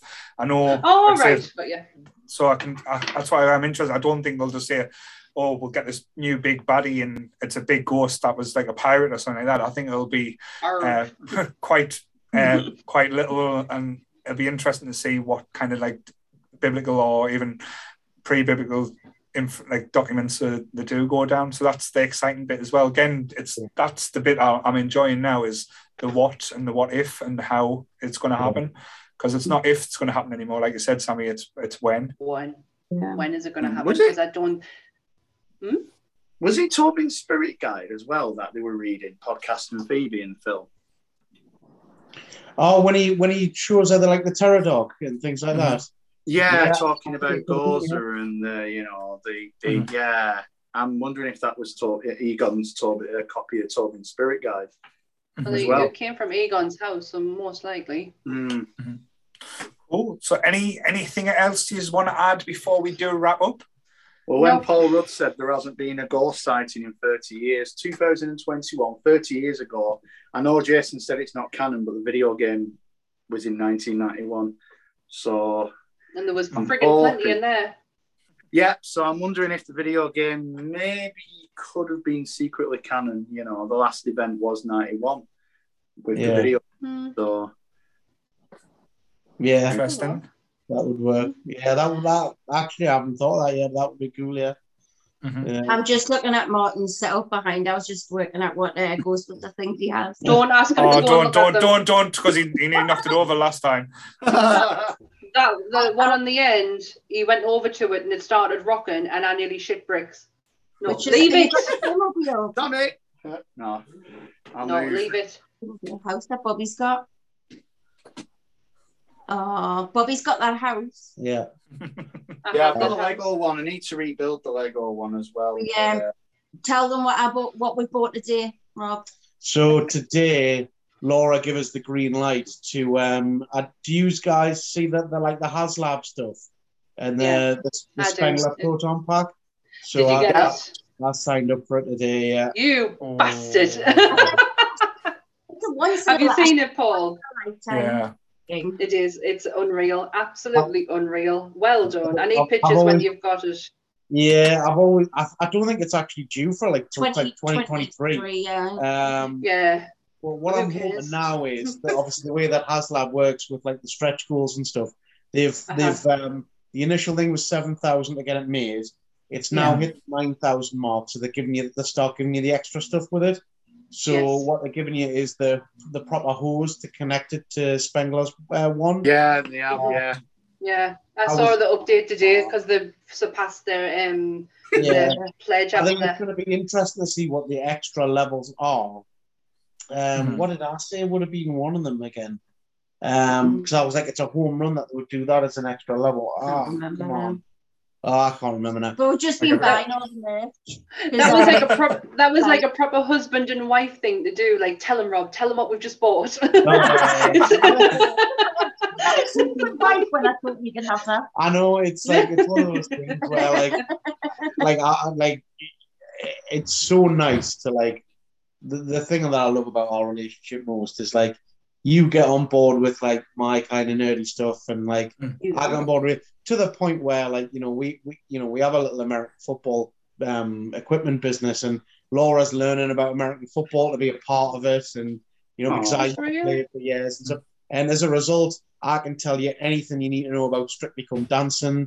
Uh, Oh dear me. we've, we've got tickets to go and see the, the professionals tour next year and I can't wait. Oh, I Yeah, love um, yous too. Um, I generally, I uh, generally love yous too. My my husband's the same. My husband gets like anything that I get on board with. He's very supportive. Not that he gets on board with me. He just supports me. So you know, my my Jar Jar obsession. He supports me in that.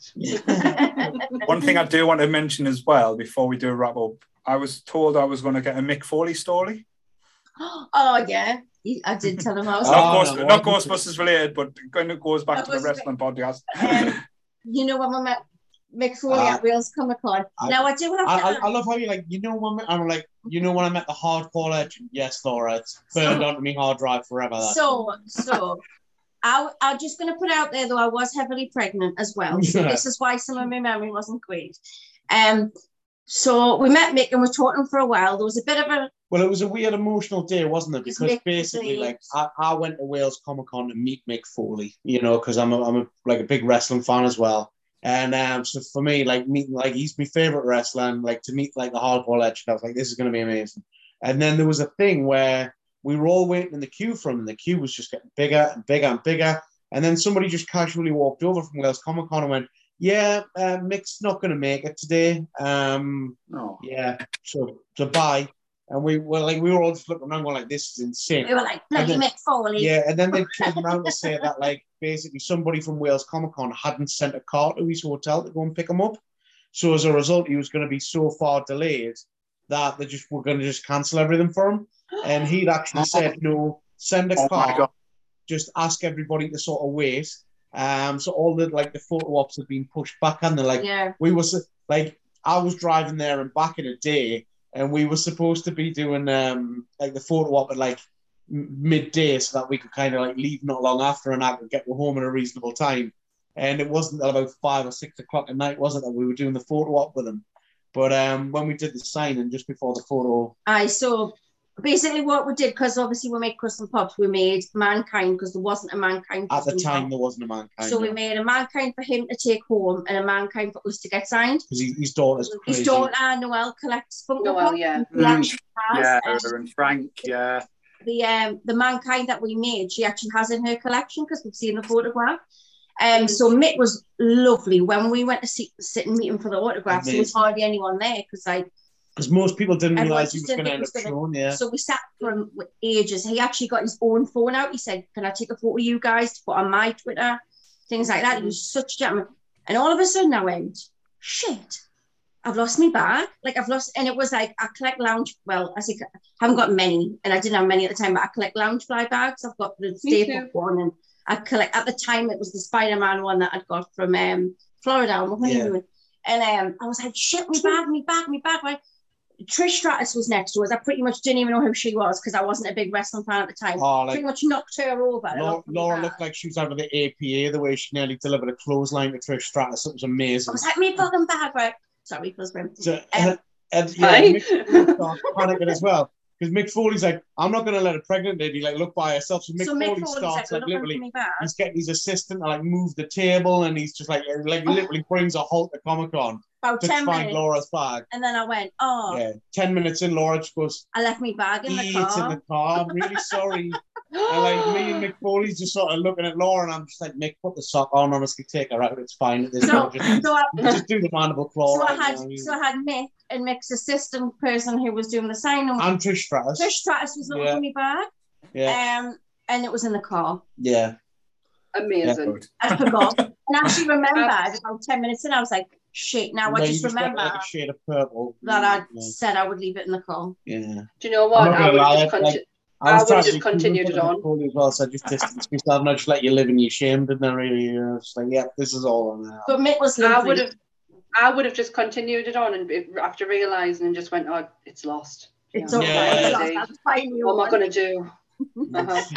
But I admit it's me wrong. No, but the thing is, though, Laura has no cool in these scenarios. So, uh, they're like the most perfect way I could describe Laura is like, so I'm going to be stood in hook and ladder eight going, this is like a demilitarized zone. The load bearing members are shot. This place is dog shit. We're not going to pay for like this firehouse. And then let, here comes Laura down the pool. Hey, it's got a pool. This place is amazing. We should sleep here tonight. Where do we sign? Like that is literally Laura. She has no cool in these scenarios. And Bless it's her. just like, yeah, that was just another just time where it was I was I was like, you're such a stance, aren't you? Just like It was an exciting day for us because I've met AJ from the Backstreet Boys and I'm a huge Backstreet Boys. Aye. Tell him that um, he was the love of your life while your I told husband him- stood I next to told you. him that I'd loved It's him just for like, 20 oh, well. years. You know. Yeah, so there you go. I know. But if you were a Ghostbuster, who would you be? Because that's what we were talking about today. Yeah, that was the one question we wanted to ask. Ray. Simple. But I'm probably more like I'm probably more like Venkman than I like. To, I'm like probably admit. yeah. I'm pro- I'm probably more Venkman, but I would love to be more Egon. Yeah. I said you were Venkman. Yeah, but I think I'm more a Winston. I think I'm just a little workhorse in the background. You're the one on social media, like you know, like keeping the brave face on, on Who's things. Martin? whereas I'm just the Where's Martin? Martin. I'm here. Yeah. So who would you be? Um, yeah, I'd probably be the sarcastic like Venkman, but with a little bit. Uh, probably the exciting. I'd probably be Ray overall, but have that kind of still have that outside everyman attitude like Winston, where it just be like not as knowledgeable. Yeah. just kind of like yeah, you let you guys go and kind of do all the techie stuff, and I'll just just blast. Just tell me them. when you need us. Yeah. I'll Right, be in my trailer. yeah. Right, guys, it's been an absolute pleasure. Thank you so much for Been coming on. Martin, coming on again, and like I said, being introduced to the lovely Ro- Laura and Rob, Yeah. Bob and Babs from the page. Hope you have enjoyed it as well.